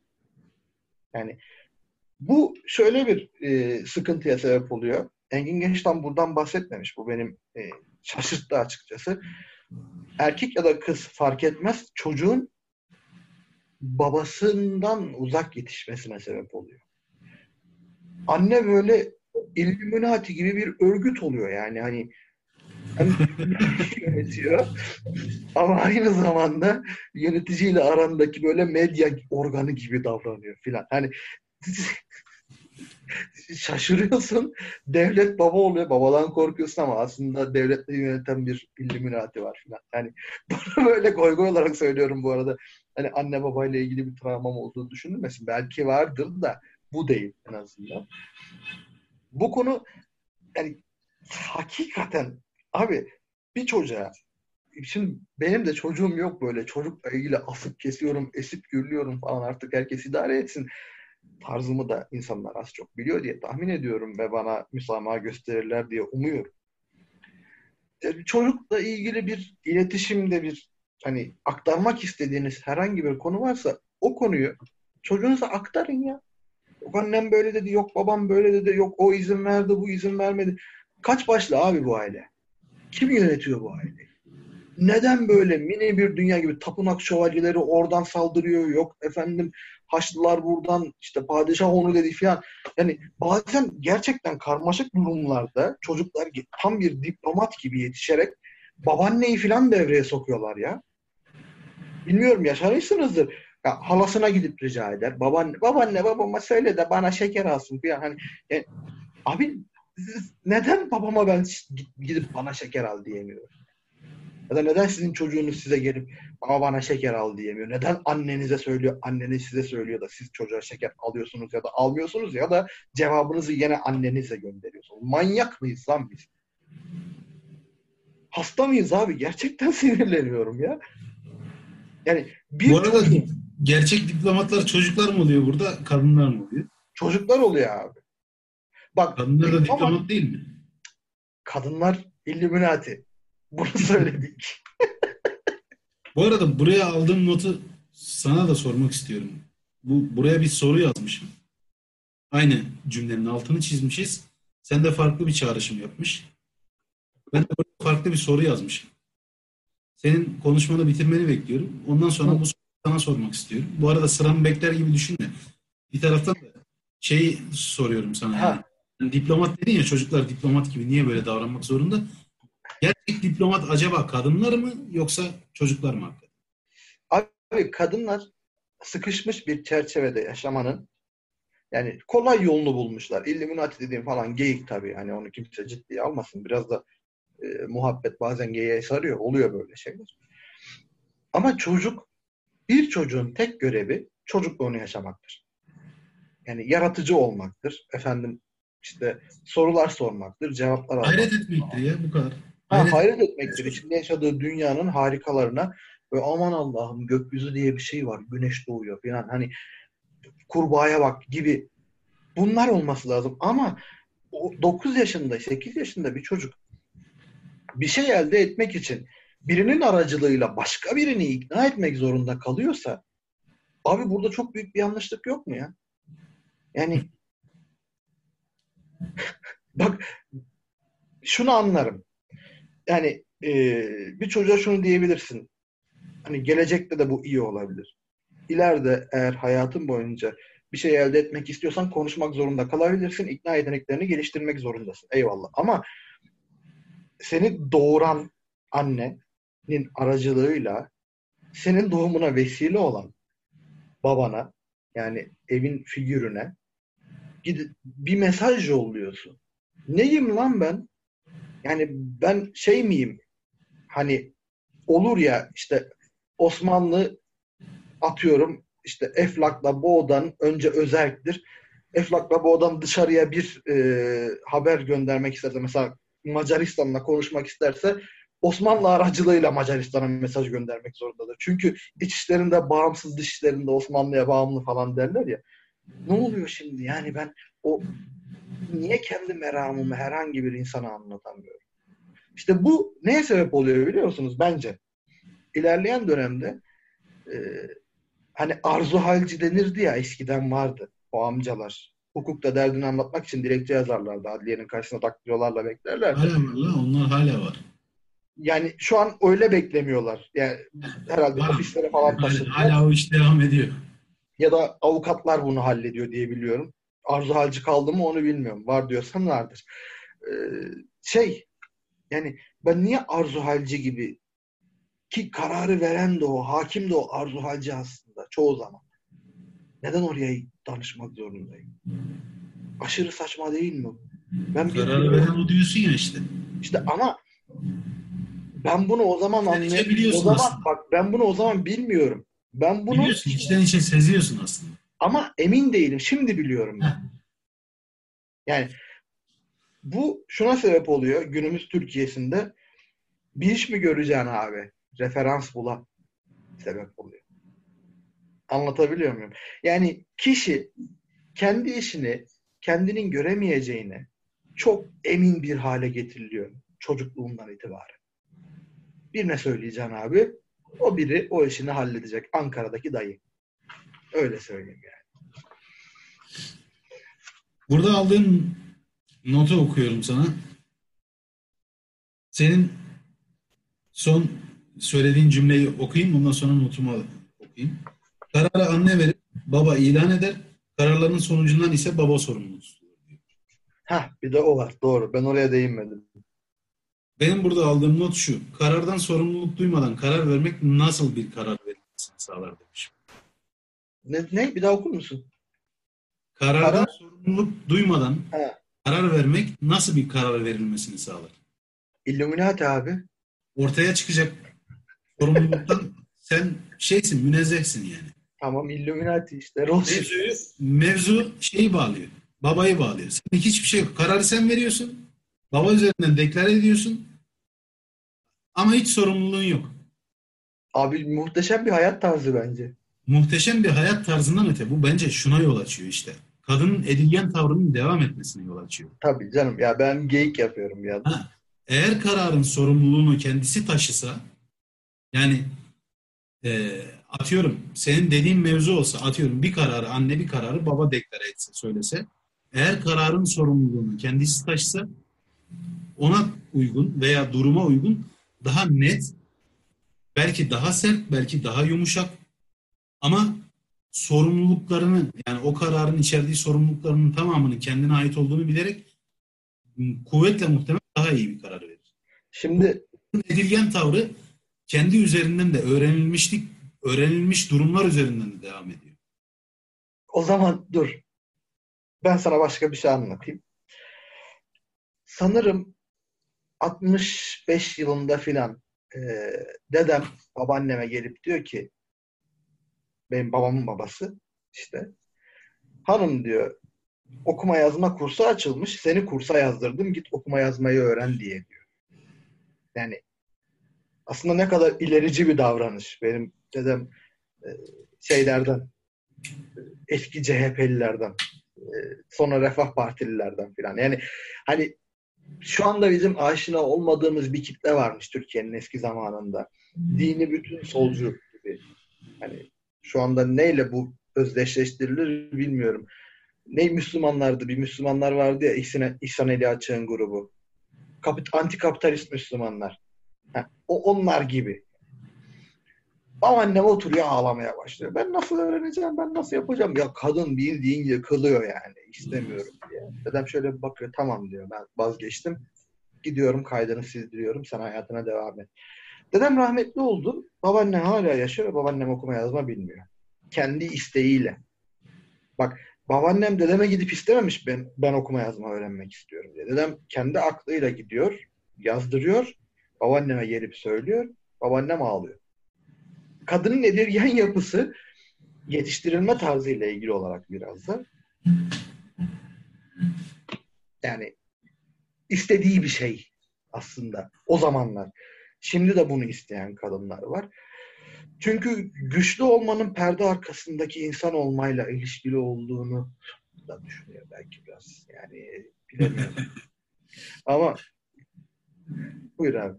Jack, Jack neydi? Bau, Baumer miydi? Şu 24 diye bir dizi var. Jack Bauer. Jack Bauer he. Heh. Bir tane Iraklı bir veya işte Lübnanlı, Orta Doğulu bir ekiple görüşecekler. Ee, şeyde bir tane Orta Doğu uzmanı var. Kendi ekiplerinde, Bauer'lerin ekibinde. Şimdi bunlar ciddi bir pazarlık dönecek ortada. Bir rehine pazarlığı var. Olasılık değerlendirmesi yapıyorlar. İşte neler olur, orada nasıl davranmalıyız vesaire falan filan.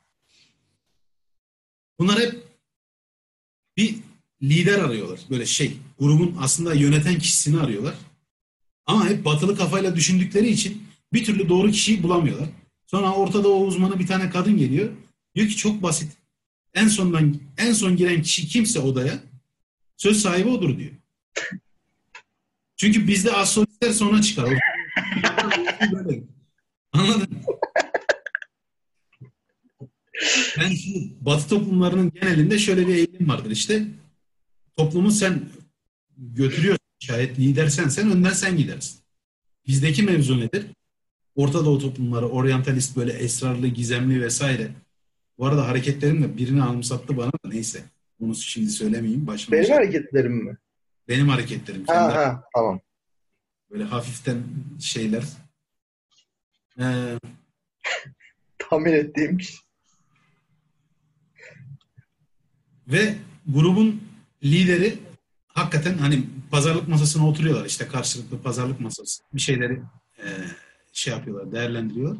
Grubun lideri hakikaten kadının işaret ettiği gibi odaya son giren kişi çıkıyor.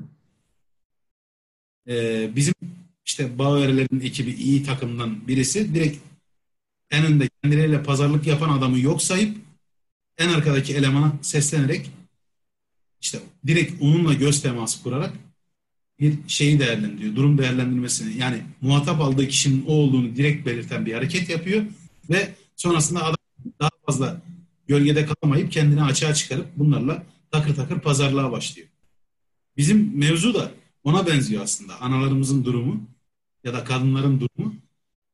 Hani perde arkasında şeyi yönetmek, durumu yönetmek. Her zaman iyi olmayabilir. Bir de diyorum tekrar verdiğin kararlardan sen sorumlu tutulmuyorsan ne hükmün vardır ne de adam akıllı sağlıklı karar verebilirsin. Machiavelli'nin Prens kitabında buna bir sürü atıf vardı okuduk. Evet. Yani kararının sorumluluğunu almadığın sürece hiçbir şey yapamazsın. Babaannenin durumuyla ilgili bir şey söyleyeceğim. Genelde böyle tunturaklı laflar etmeyi çok seviyoruz ya. Evet. Devrim aşağıdan istenmedikçe tepeden yapılan devrimin çok bir Evet. yeni yeni e, trend kelimeyle kıymeti harbiyesi yani babaannen teklif etseydi böyle bir durumu deden engelleseydi bu bir e, tutkuya dönüşebilirdi. Babaannen tarafından. Evet. Yok ne demek efendim ben gideceğim falan noktasına gelebilirdi.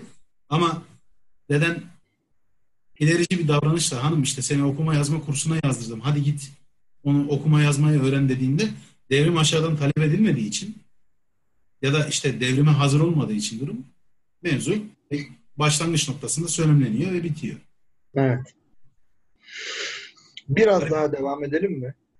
Evet Biraz evet. devam edelim.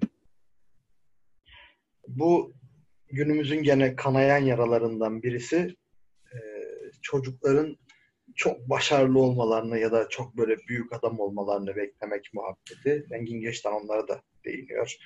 İşte çocuğun mali olacak, bilmem ne olacak, A olacak, B olacak. Bunların yerine ben yine söylüyorum bunu. Çocuğun mutlu olması ya da birey olarak mutlu olması önemli.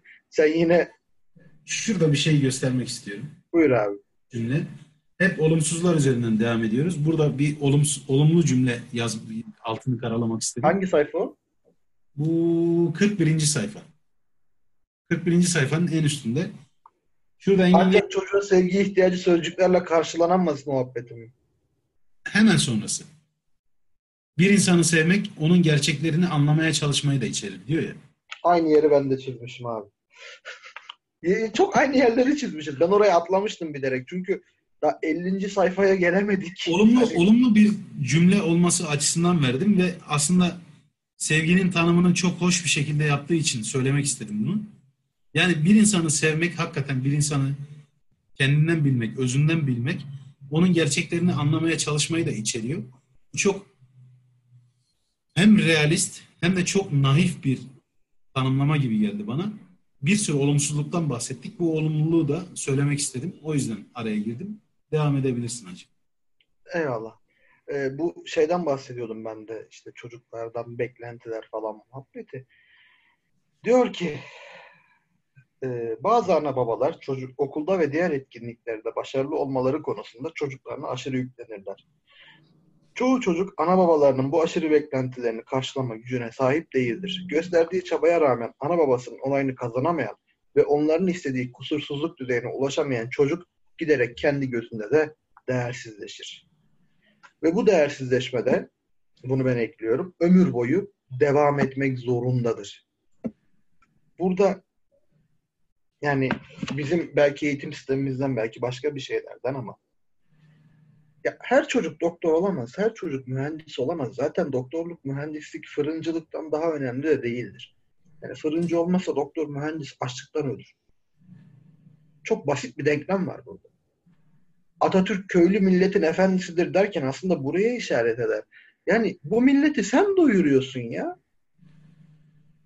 Başbakan olsa bile onu sen doyuruyorsun. Yani köylü doyuruyor. Dolayısıyla çocuğum şöyle oldu, böyle oldu, matematikten işte 3 net yapmış, fizikten 8 net yapmış filan. Tamam bunlar önemlidir. Dün akşam bir olay yaşadım ben. Annem kendine bir öz eleştiri yaptı. Ee, dedi ki biz bir hata yaptık. Ee, biz sizin başarılı olmanıza odaklandık dedi. Ben bir şey demedim. Nasıl yani dedi. İşte dedi ya gereksizdi. Sanki de Türkiye'de başarılı olunca ne oluyor? Yani Türkiye bak çok önemli. Türkiye'de başarılı olunca ne oluyor ki? Hadi bunu geçtim. Norveç'te yaşıyorsunuz. Norveç'te başarılı olunca ne oluyor ki? Başarılı ve mutsuz bir insan olmayı mı, olmasını mı istersiniz çocuğunuzun? Yoksa kendi kendine yeten ve mutlu bir insan olmasını mı istersiniz? Ya bir kere yaşıyoruz. Öleceğiz ya öleceğiz. Hani Cem Yılmaz diyor ya çıktım öleceğiz dedim bana güldüler. Ben mi ben mi öleceğim bu ölsün bana ne filan gibi. Hani aynı hesap. Sen de öleceksin. Bunu dinleyen arkadaş. Yani olayları karmaşıklaştırmaya, olayları böyle aman efendim bu bu olsun, şu şu olsun. Yani neden başkasının onayına ihtiyacın var ki? Neden çocuğunun başarılı olmasını başkalarının görmesine ihtiyacın var ki? Çocuğunun mutlu olduğunu bilmek, olacağını bilmek sana yetmez mi? Esas gayle bu değil mi? Yani? Fazla. Mesela daha önce sana defaten söylemiştim. Ben çokça kullanırım bunu. Etrafta başarı hikayesi çok da mutluluk hikayesi az derim hep. Hani şu anda kıymetli olan şey mutlu olmak zaten. Başarılı olmak değil ki. Yani mutlu olmak illa bir hedef midir, amaç mıdır bilemiyorum ama kesinlikle şunu biliyorum yani. Mutluluk hikayeleri başarı hikayelerinden çok çok daha az. Bir sürü başarı hikayesi şey yapabiliriz, bulabiliriz. Yani şu pardon bir böleceğim ama şeyi söyleyeceğim sana. Hatırlarsın muhtemelen bir tane Adanalı abimiz var. Abimiz dediğimde yanlış anlaşılmasın. Onu tanımıyorum da. Yanılmıyorsam iki ya da üç defa Milli Piyango'nun büyük ikramiyesini kazanmış. Ayakkabı boyacısı. Ha şey Eminönü'nde ayakkabı boyacısı. Adanalı değil Osmaniyeli Mustafa Sarı diye bir adam galiba. Ha, adını bilmiyorum. Osmaniyeli mi? Ben Adanalı diye Osmaniyeli. biliyordum. Osmaniyeli de olabilir. Şimdi bu abi şöyle bir abi iki defaydı değil mi? İki mi üç mü? İki, üç olabilir. Ya iki ya üç ama birden fazla yani. Milli Piyango'nun bildiğimiz yılbaşı ikramiyesini kazanıyor bu adam. Sanırım. Yani ya yılbaşı ya da normal büyük ikramiyeyi. İlkinde kazanıyor. Karı kız pavyon hani böyle deyince yanlış anlamayın da hani doğal söylem olarak söylüyorum. Yiyor, bitiriyor. Bir ayakkabı... erkeğinin yapması gereken her şeyi yapıyor. ayakkabı boyacılığına geri dönüyor. Normalde de mesleği ayakkabı boyacılığı zaten. Bir daha kazanıyor. Siz düşünüyorsunuz ki hani ikincisinde akıllanır. Hayır. Karı kız pavyon gene ayakkabı boyacılığına geri dönüyor. Üçüncüden emin değilim o yüzden bilemiyorum ama e, bizim Köşk Halı grubumuzdan bir arkadaş Mutlu geçenlerde bir anlatmıştı. Görüştüm buldum diye ayakkabı boyatmış kendisine. Adam diyormuş ki ben gene bilet aldım. inanıyorum bana çıkacak gene hissediyorum falan diye. Ki bunu anlattığının üzerinden iki yıl falan geçti. Demek ki çıkmadı. Çıksa bilirdik.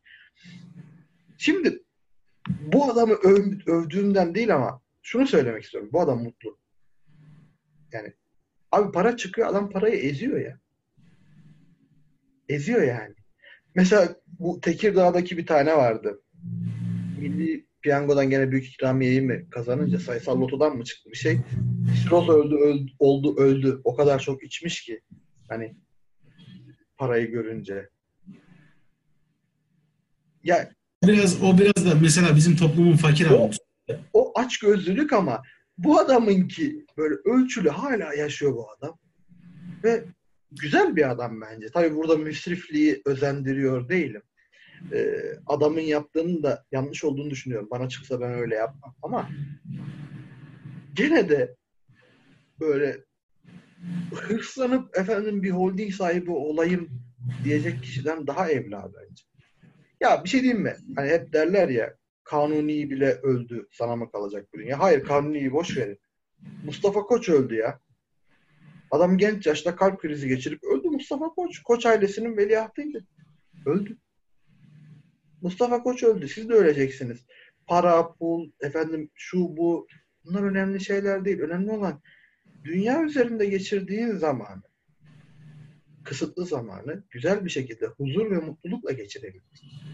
Çocuklara da bunu teşvik etmek gerektiğini düşünüyorum. Ha tabii dini inanışlar, şunlar bunlar, onların hepsini ben bir kenara bırakıyorum. Onlar sizin kişisel dünyevi seçimlerinizdir. Ya benim de bir seçimim var o konuda. Ama geri kalan her şey için mutluluk. Başarı mezunu paraya çok endişelenmeyelim de yani biraz daha açalım başarı olayının. Ne bileyim bu e, spor başarısı olabilir, akademik bir başarı olabilir veya işte çok başarılı iş adamı olup bir sürü mal, mülk, para vesaire edinebilirsiniz. Şeyine girmek istemiyorum yani mevzunun parasal tarafına girmek istemiyorum. Çünkü buradan bakınca züğürt tesellisi ya da fakir avuntusu gibi oluyor.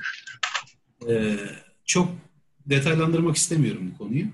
Ama diğer yandan hani belirli bir mutluluk skalasını yakalayabilmek, yani kendi iç dengeni yakalayabilmek, sonrasında etrafında iletişimde olduğun insanları mutlu edebilmek ya da iyi anlamda yönlendirebilmek, etkileyebilmek çok herkese e, nasip olan bir şey değil. E, durum değil. Başarı, her başarı mutluluk getirmez. Bu bir kere kesinlikle bilinmesi gereken en önemli, en temel durumlardan birisi. Yani başarı Pirus zaferine dönüşebilir. Daha, daha önce de konuşmuştuk. Ee, işte şu Romalılarla Trakyalılar arasında olan savaştı galiba. Savaşın bittiğinde Romalılar galip geliyor da ellerinde bir avuç adam kalıyor. Yani hani bütün şey Trakyalılar galip geliyor abi. Trakyalılar mı galip geliyor? Dak, Dakyalılar evet işte. Yani bilmiyorum tam savaşın şey ama o kadar çok asker kaybediyor ki ordu kalmıyor elinin altında. Ordu kalmıyor. Yani daha doğrusu ordu değil, cemiyeti, society'yi oluşturan işte bütün şey çöküyor. Erkek tarafı çöküyor yani. Yani toplamda çok az adamı kalmış ya. Çanakkale zaferinde de oldu işte. Bizim yani evet. milyonlarca insanımız vefat etti, öldü. Ruhları şad olsun. Biz de mesela hani ölüm kalım savaşından sesin toplumun, toplumun tüm okumuş kesimi öldü. Aynen öyle. Çanakkale Savaşı'nda. Yani tamam kazandık ama bir bedel yani hangi hangi bedel karşılığında kazandık işte? Ee, yap, tamamen yapılması gereken bir savaştı bu arada. Kaçınabileceğimiz, kaçınmak isteyeceğimiz bir şey değildi. Ya birisi bize saldırdı sonuçta toprağını savunacağım hani. Yani toprağımızı savunmak zorunda kaldık. Şunu söylemek istiyorum. Ee, bazı zafer diye adlandırdığımız şeyler aslında hiç zafer olmayabilir. Bazı başarı diye adlandırdığımız şeyler hiç başarı falan olmayabilir. Mutluluk veya ne bileyim kendi kendine yetebilme bunu da çok önemsiyoruz ama bu bambaşka bir mevzunun konusu ki kitapta da değiniliyor. Başka bir durumun e, konusu yani illa başarılar mutluluklar getirmiyor ya da kendini iyi hissetmeyi sağlamıyor. Bir başarı elde ederken ne kadar zaman harcadınız ve aslında o başarıyı elde edebilmek için kimleri harcadığınıza bir dönüp bakmanız gerekiyor. Kendi çocuğunuzu mu harcıyorsunuz? Kendi ilişkinizi mi, evliliğinizi mi harcıyorsunuz? İşte ne bileyim çok değerli... Ve kendinize, kendinize bu esnada ne yapıyorsunuz? Neye Kendinizi mi harcıyorsunuz? Yani bir de o var. Bugün kardeşimle aramızda bir konuşma geçti. Kardeşim Eren biliyor. Hem Eren'in de yakın arkadaşı. Akademisyenlik yapıyor. Şey dedi işte. Abi bazı bazı zamanlarda bir yoksunluk durumu hissediyorum. İşte bir sürü yapmam gereken var. Şu an doktora seviyesinde. Bir sürü yapmam gereken şey var ama yapmıyorum vesaire dedi. Temel olarak söylediğim şey şuydu. Yani akademik dünyanın çılgınlığı içerisine girme. İlla her şeyi nicelikle değerlendirme. 10 tane akademik yayın ortaya koymak zorunda değilsin. Kendini hissettiğin, iyi hissettiğin ölçüde, mutlu hissettiğin ölçüde elde edeceğin başarıyla o başarıyı sarf etmek için, şey kazanmak için sarf edeceğin emeği ya da zamanı veya işte mutluluğu kıyasla hangisi sana daha iyi geliyorsa onu yap dedim. Yani hani sen maraton için e, gelmedin bu dünyaya. Sen yarış atı da değilsin. Bir şeylerle yarışmak zorunda da değilsin. Kendi meslektaşlarından birisini atıyorum kıyas alabilirsin kendine. İnsan hep kıyasla yürür. 10 tane makale, makale yazdı 2 yıl içerisinde. Sen de diyelim ki 2 tane makale yazdın. Şunu hesap et yani. O 10 makale yazarken nelerini harcadı, ne yaptı, nelerinden ödün verdi. Zamanından, evlilik ilişkisinden ya da ne bileyim işte içerisinde bulunduğu sevgililik, aşk ilişkisinden, çocuğundan neleri kıstı, nelere istinaden bunu yaptı, sen ne yaptın? Sonra doğru söylüyorsun dedi. Yani bence özgünlüğü korumak, mutluluk e, durumunu korumak ve iletişim olduğun insanlarınla hani adam akıllı o derin ilişkiyi korumak bir sürü akademik başarıdan, bir sürü spor başarısından veya parasal başarıdan yeğdir. Ha, bir tarafı seçiyorsan illa o tarafa yürüyeceksen seninle beraber yürümek istemeyen insanları da arkandan sürüklemek yani tabiri caizse sadistliğin dik ayasıdır. Sadistik bir davranıştır bu. Zaten kitabın bir sürü bölümünde geçiyor. Özellikle vurgu yapmak istedim. İnsan muhakeme yeteneğini kaybetmemeli. Neyi yapmak istediğine bakmalı ve onu yaparken neleri feda ettiğine veya neleri harcadığına dikkat etmeli. Bir insan için en kolay harcama metası nedir biliyor musun abi? Ben bunu fark ettim. Başkalarının hayatı. Başkalarının hayatını harcamak çok kolay ya. Bizim toplumumuzda en büyük eksikliklerden biri de empati duygusu. Empati olmadığı için o insanın hayatını harcadığında onun neler hissettiğini ya da nelere sebep olduğunu hiç insanlar düşünmüyor bizde. Bak burada abi çok güzel söylemiş. Kendisine değer vermeyen insan başkalarının duygusal ihtiyaçlarını algılayamaz demiş. Evet yani empati eksikliğinin temel sebebini çok güzel açıklamış Engin Geçten. Çok basit bir cümleyle senin evet. de direkt açıklamış. Cevabı bu yani. Kendisine değer vermediği için. Çünkü evet. hani bizim dilimize pelesenk olmuş bir atasözümüz var ya damdan düşenin halinden damdan düşen anlar. Yani Gibi. onu, onu o acıyı çekmediysen veya o acıyla sınanmadıysan bir türlü anlayamıyorsun. Karşısındakinde ciddi bir empati kuramıyorsun. Zaten o yüzden belirli acıların içerisinden gelmiş zihinler de ortak paydada buluşabiliyorlar. Yani eğer delirmedilerse bazıları da eğer delirmedilerse bazıları da deliriyor biliyorsun. Yani bu da bir yan etki. Yani dediğinde çok haklısın. İnsanlar bazen bencillikleri içinde o kadar boğuluyorlar ki başkalarına ne acılar çektirdiklerinin en ufak bir şekilde umurlarında olmuyor ya. Yani onu bir ev hayvanı gibi fark, görüyor. Fark edemiyorlar bir de. Bir de o var. Evet. Evet, en evet. kötüsü de bu, bu. Yıllar sonra bununla yüzleşmek çok daha acı bir durum yaratır insanda. Atıyorum birinin hayatını zehir ederek bir belirli bir başarıya ulaştın. Ama sonrasında işte o kişi bir şekilde yolunu seninle ayırdı. Geriye dönüp baktığında bu durumun sorumluluğunu almak çok kolay olmayabilir. Çok travmatik bir duruma dönüşebilir yani. Yüzleşmek kesinlikle kolay olmayacaktır yani. Evet. Evet. Bu yani ebe, ebeveynlik ilişkisi için de geçerli. Aynı zamanda Aynen öyle. eşler arasında da geçerli ya da arkadaşlar arasında bile geçerli. Kesinlikle, kesinlikle. Yani çalışan meslek arkadaşın da olabilir. Bu eşin de olabilir. Ya da kendi kişisel tatminin için çocuğunun hayatını da feda etmiş olabilirsin. Veya yani bir ara, senin bir ara, sürekli serzendiğin mevzu, çok özür diliyorum. Yok estağfurullah. Çocuğunu yarış atı modunda görüp kendin başaramadığın, beceremediğin bir sürü şeyi onda başarmaya çalışıp onu bir posa halinde kenara koyabilirsin yani. Olabilir. bir ara şey mevzu vardı, modaydı. Hani birine kefil olup batmış insanlar. Yani burada batıran insanların nasıl bir ruh hali olduğu konusunda ben akademisyen olsam çalışma yapmak isterdim ya gerçekten. Yani orayı komple o bağı kesip atıyor mu acaba? Hiç mi düşünmüyor? Yani ben bir ailenin faciasına sebep oldum. Benzer bir durum mesela ikimizin de başına geldi. Ee, arkadaşlara aydınlatalım. Biz bir iş yapmak istemiştik. Dişat ben ve iki arkadaşla beraber. Ee, bir hata yaptık. İşi tam bitirmeden yaptıracağımız kişiye işin ücretini ödedik ve o kişi işi bitirmedi ve üzerinden çok uzun zaman geçmesine rağmen hala ne işi ne parayı alabildik şu anda verdiğimiz meblağ. Şimdi bu adam hani nasıl uyuyabiliyor geceleri? Ben uyuyamazdım şahsen ciddi söylüyorum. Bir kişiye yani verdiğim bir sözün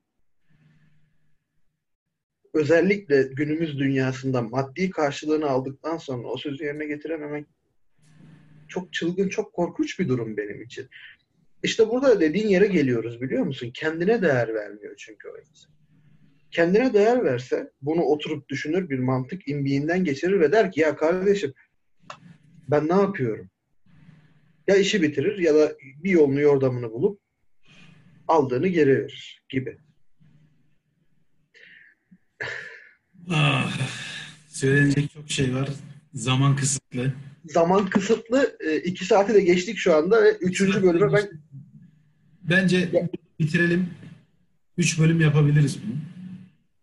Daha şu an ikinci bölümü yeni bitirdik. Bari üçüncüyü bitirelim diye düşünüyorum ben. Pekala. Tamam. Ana baba ve çocuğu yeni bitirdik. İnsanlardan korkmak bölümüne girelim. Burayı bitirelim. Sonrasında keselim bence.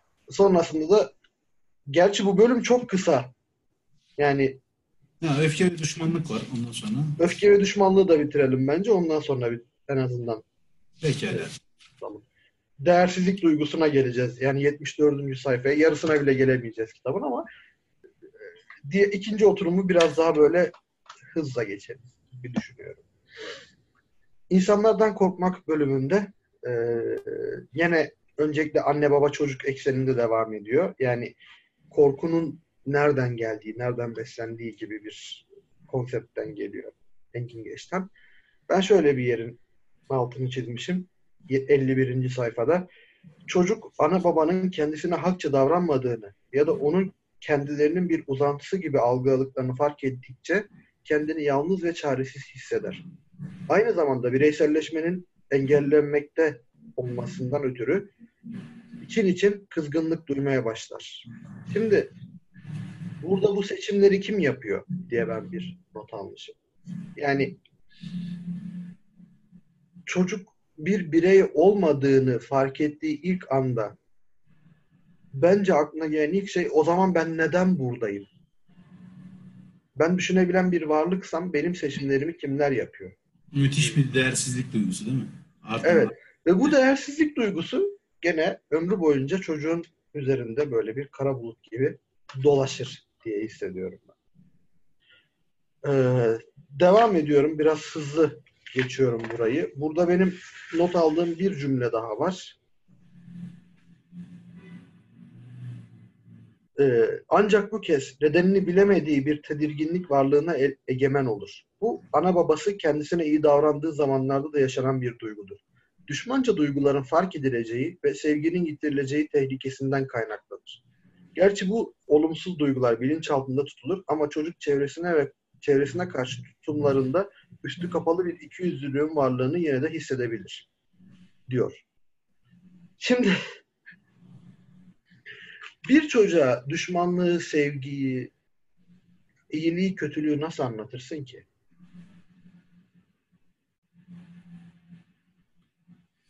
Bir çocuğa kendini nasıl güvende yaparsın İşte bu çocuğa kendini nasıl güvende hissettirirsin? Ya da güvenlik duygusu bizim bildiğimiz anlamdaki güvenlik mi? Yani hayatta kalıyorum ve güvendeyim mi? Yoksa ben burada isteniyorum, burada kendimi değerli hissediyorum, hissettiriliyorum. Kuvvetle muhtemel ikincisidir.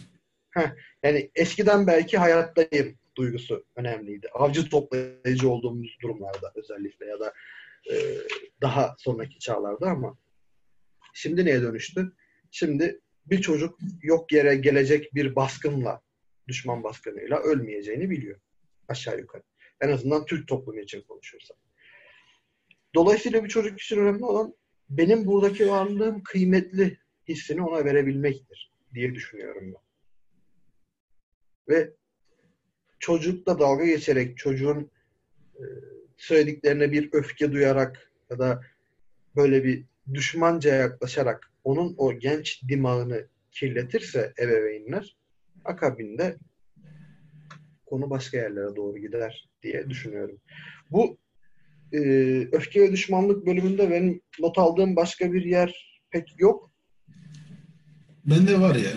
Varsa ha bir de şu varmış bende. Bu nedenle dostluk ilişkilerinde sevecen ve yumuşak başlı olmasına karşın evinde hiddetli ve hırçın olan kişilere oldukça sık rastlanır diye bir yeri çizmişim 56. sayfada. Ee, o da şey gibi geliyor bana. Pardon. İnsanlardan korkmak bölümündeydik. Burada yoktu. Öfke ve düşmanlık bir sonraki bölüm. Sen de insanlardan korkmak Heh.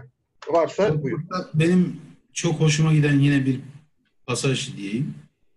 54. sayfada son tarafta İnsanları sevebilmek, onlarla baş edebilecek yöntemleri geliştirebilmeyi gerektirir. Bununla kastedilen karşımızda düşmanlar varmışçasına geliştirilecek savunma yöntemleri değil, kendimizi dürüst ve açık bir biçimde yaşayabilme yürek, yürekliliğini gösterebilmektir diyor. Bence çok hoş bir e, cümle, çok hoş bir tanımlama. Ya bazen insanın sadece kendi olarak kendini ortaya koyabilmesi bile çok ciddi bir cesaret gerekiyor. Ve çok ciddi bir erdem de gerektiriyor. Yani öyle maskelerle yaşıyoruz ki, öyle bir e, sorumluluklar boyundurup boyundurunda yaşıyoruz ki çok basitçe bir şey kendini ortaya koyabilmek, kendini ifade edebilmek doğru bir şekilde, net bir şekilde bayağı bildiğin bir kahramanın unsuruna dönüşüyor ya. Ne kadar basit tanımlamış yani ne kadar güzel tanımlamış. İnsanları sevebilmek, onlarla baş edebilecek yöntemleri de geliştirebilmeyi gerektirir. Çünkü sevdiğiniz insan sizin her zaman sevdiğiniz pozisyonda, konumda kalmayacak ruh hali anlamında. İnişler, çıkışlar, üzüntüler, kederler, ne bileyim coşkun durumlar vesaireler yaşayacak. Şimdi evet.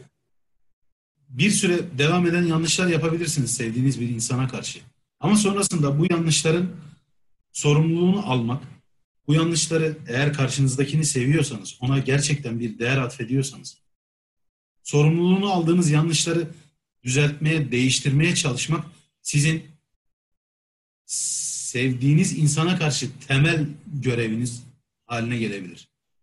Ama hatanın hatayı doğurması durumu var işte. Hani bir yanlış yapıyorsun sonra karşısındaki karşındaki insan sana bunu bu çocuğun olabilir, sevgilin olabilir, eşin olabilir, hiç önemli değil, annen baban olabilir. O da sana hani reaktif davranıyor. İşte etkiye tepki durumu. Ve sonrasında kendi sorumluluğundan kaçarak yaptığın hatayı görsen de hatanda inat edip, ısrar edip hatada inat edilir mi ya? İnsan hatasında inat ediyor mesela. Zamanla işte, gene bir kısır döngüye gidiyor. Yanlış yanlışı doğuruyor senin dediğin gibi. Aynen. Ee, ve şey yapıyorsun. E, bazı durumlarda hatalı olduğunu bildiğin halde sorumluluktan kaçınmak için veya o hatayla yüzleşmemek için resmen durumu zorlamaya götürüyorsun. Yani hataya devam etme durumu. Biliyorsun içten içe hata yaptığını ama hatanı devam ettiriyorsun. Bu en basit tabiriyle zalimane bir davranış. İnsan, ayağa yere basan herhangi bir insan kendini arada durup çek eder, kontrol eder. Ee, bazı yanlışların üzerinden çok uzun zamanlar geçmiş olabilir. Ama basitçe diyeyim yani sıradan bizim gibi insanlara düşen şey e, hatanın getirileriyle, sorumluluklarıyla yüzleşebilmektir. Benim insan olmak konusunda şey, insan olmak diyorum, özür diliyorum. İnsanlardan korkmak durumunda e, altını çizdiğim cümlelerden birisi buydu. Bir tanesi de şuydu bir insanın kendisinde var olan düşmanca eğilimleri başkalarına mal etmesi biçiminde yaşanan bu duyguya alınganlık denir diyor. Alınganlığın kısa bir tanımı. Çok hoş, hoş, hoşuma gitmişti. Tanımlama cümlelerini ben severim. Evet. Burayı e, şey yapmıştım. Ee, Az önce, az önce söylediğine ben bir ek yapmak istiyorum. Hani yanlış yanlışı doğru dedin ya. Bence özür dilemek için hiçbir zaman geç değildir. Ama zaman geçtikçe biraz daha gecikiyor. Senin dileyeceğin özür ve telafi öyle söyleyeyim. İşte orada özür dilemiş olmuyorsun eğer onu dikkat ona dikkat ediyorsan. Çünkü özür dilemenin doğasında bence illa özrün kabul olacağına dair bir beklentiyle yaklaşmamak lazım. Özür dilemenin doğası onu gerektirmiyor. Tabii Sen... yani hareketini düzeltip e, telafi etmen gerekiyor. Özrün anlamı da odur. Bir daha olmayacağına dair temin etmen gerekiyor karşıdaki kişiyi. Yani illa, öyle illa karşındaki özrünü kabul edecek diye bir durum yok. Belki çok geçmiştir. Artık çok geçtir bazı şeyler için. Ama önemli değil. Bence onu erdemli yapan şey senin zamanının geçmiş olmasını bilmene rağmen bile özür dileme hani cesaretini gösterebilmen veya özür dileme yürekliliğini gösterebilmen. Çünkü dediğim gibi özür dilemek durumu illa bir yani ben, ben özür dilerim kardeşim kabul etmek zorundasın diye bir şey yok. Karşındaki o özrü kabul etmeyebilir. Şunu diyebilir sana. Zamanı geçti. Bu özrün benim açımdan hiçbir anlamı yok diyebilir. Önemli olan senin o özrü dileyip dilemediğin. Kendi açımdan konuşuyorum yani kendin için söylüyorum. Ya tabii o da bir şey ama dediğin de doğru. Hani insanın başına geliyor bazı hareketler seni o kadar yaralar ki özür de dilese işte bir sürü bir şeyler de yapsa affedemezsin ya da affetmezsin ya da o Ama en azından Sezar'ın hakkı Sezar'a diyebilirsin. Özür diledi mi diledi. Ha, işte o ayrı. Ama yaptığının sana yaşattıklarının sorumluluğunu üstlenebildi, kabullenebildi. Eh, evet yani eh ve nişer gibi bir şey oluyor ya hani en azından bu kadar insanmış diye diyebiliriz. İşte o. Bir sonrakine ki bu seni ilgilendirmez. Bir sonraki davranışta atıyorum yollarınızı ayrılmaz diyelim. Bir sonraki insanda inan bana çok daha dikkatli davranacaktır. Tabii. Ya bu da senin topluma bir katkın olur. Özür dilenen kişi olarak en azından böyle bir şeye sebep. Veya özür dileyen kişi olarak bir sonrakinde sen dikkatli davranacaksın. Öyle diyeyim. Evet. Bu arada devam edelim dedim ama öfke ve düşmanlığa ben bir baktım. Benim orada aldığım balya balya notlar var ve Türkiye ile ilgili çok ciddi böyle konuşmak istediğim şeyler var. Ee, o yüzden burada bitirenin teklifin geçerliyse burada, burada bitirmek taraftarıyım ben de. Yani kuvvetle muhtemel iki saati açtık baya.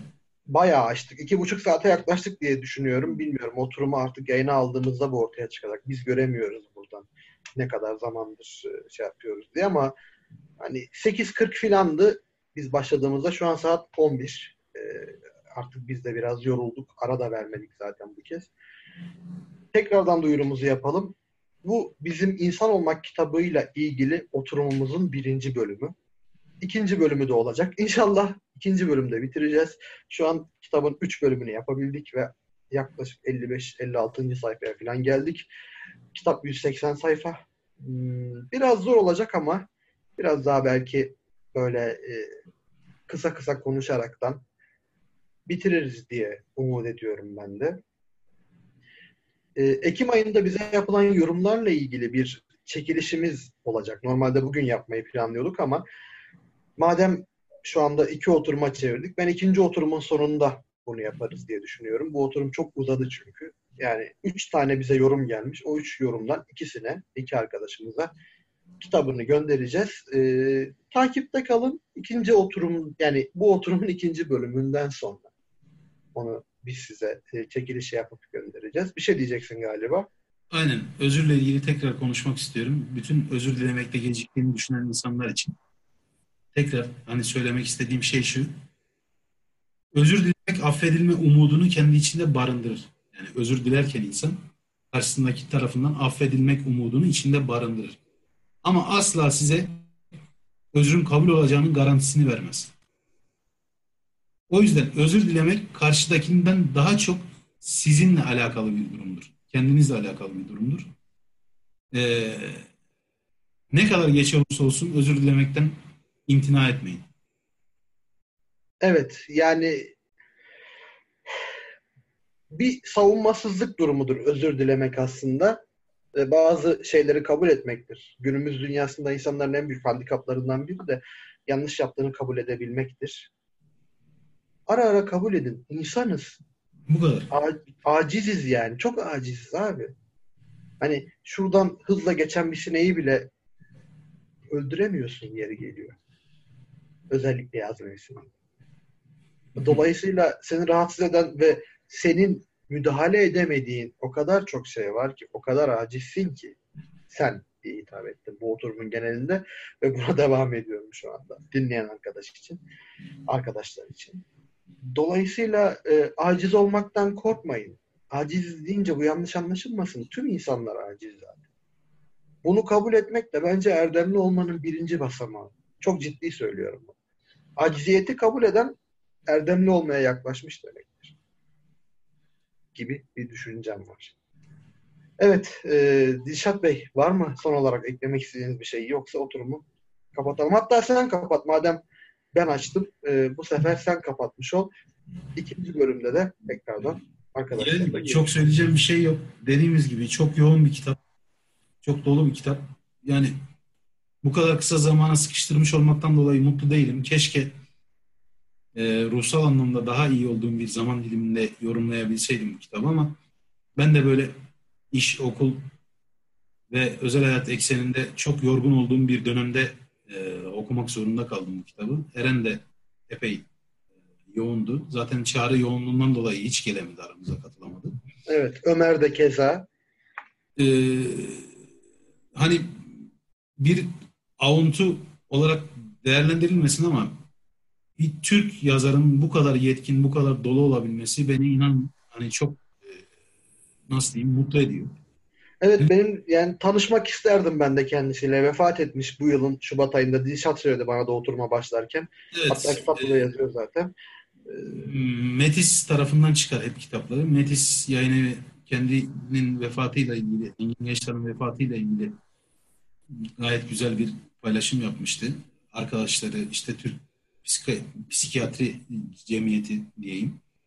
Yani Engin alanında çok sevilen ve tanınan bir profesördü. Çok kıymetli bir insanmış yani eskiden. Hala kadar- kıymetli ama vefat etti. Evet. bu kadar e, Türk toplumunda bıçak sırtı denilebilecek konuya bu kadar naifçe, bu kadar e, açık yüreklilikle ve bu kadar berrak bir şekilde değinebilmek her yazara nasip olacak bir davranış biçimi değil. Evet. E, yani gerçekten diyorum çağdaşı olmaktan yani biz torunu yaşında bile olabiliriz kendisinin. Torunu yaşında bile olmaktan bir şekilde onu okumuş olmaktan dolayı cidden çok mutluyum. Bunu da özellikle belirtmek istedim. Umarım ikinci oturumda da böyle sakince, hoş bir sohbet eşliğinde yorumlamaya devam ederiz kitabı. Hepinize bize bu kadar sabrettiğiniz için teşekkür ederiz. Evet biraz uzattık ama güzel oldu bence. Yani iyi oldu en azından. Evet. Hepinize iyi akşamlar dilerim. İyi Çağrı için bizi affet kardeşim. Çağrı kusura bakma. Yani Dilşat'ın yüzünden ona kız. Evet benim yüzümden bana kızabilirsin. Evet görüşmek dileğiyle o zaman. Hoşçakalın. İyi akşamlar. İyi akşamlar.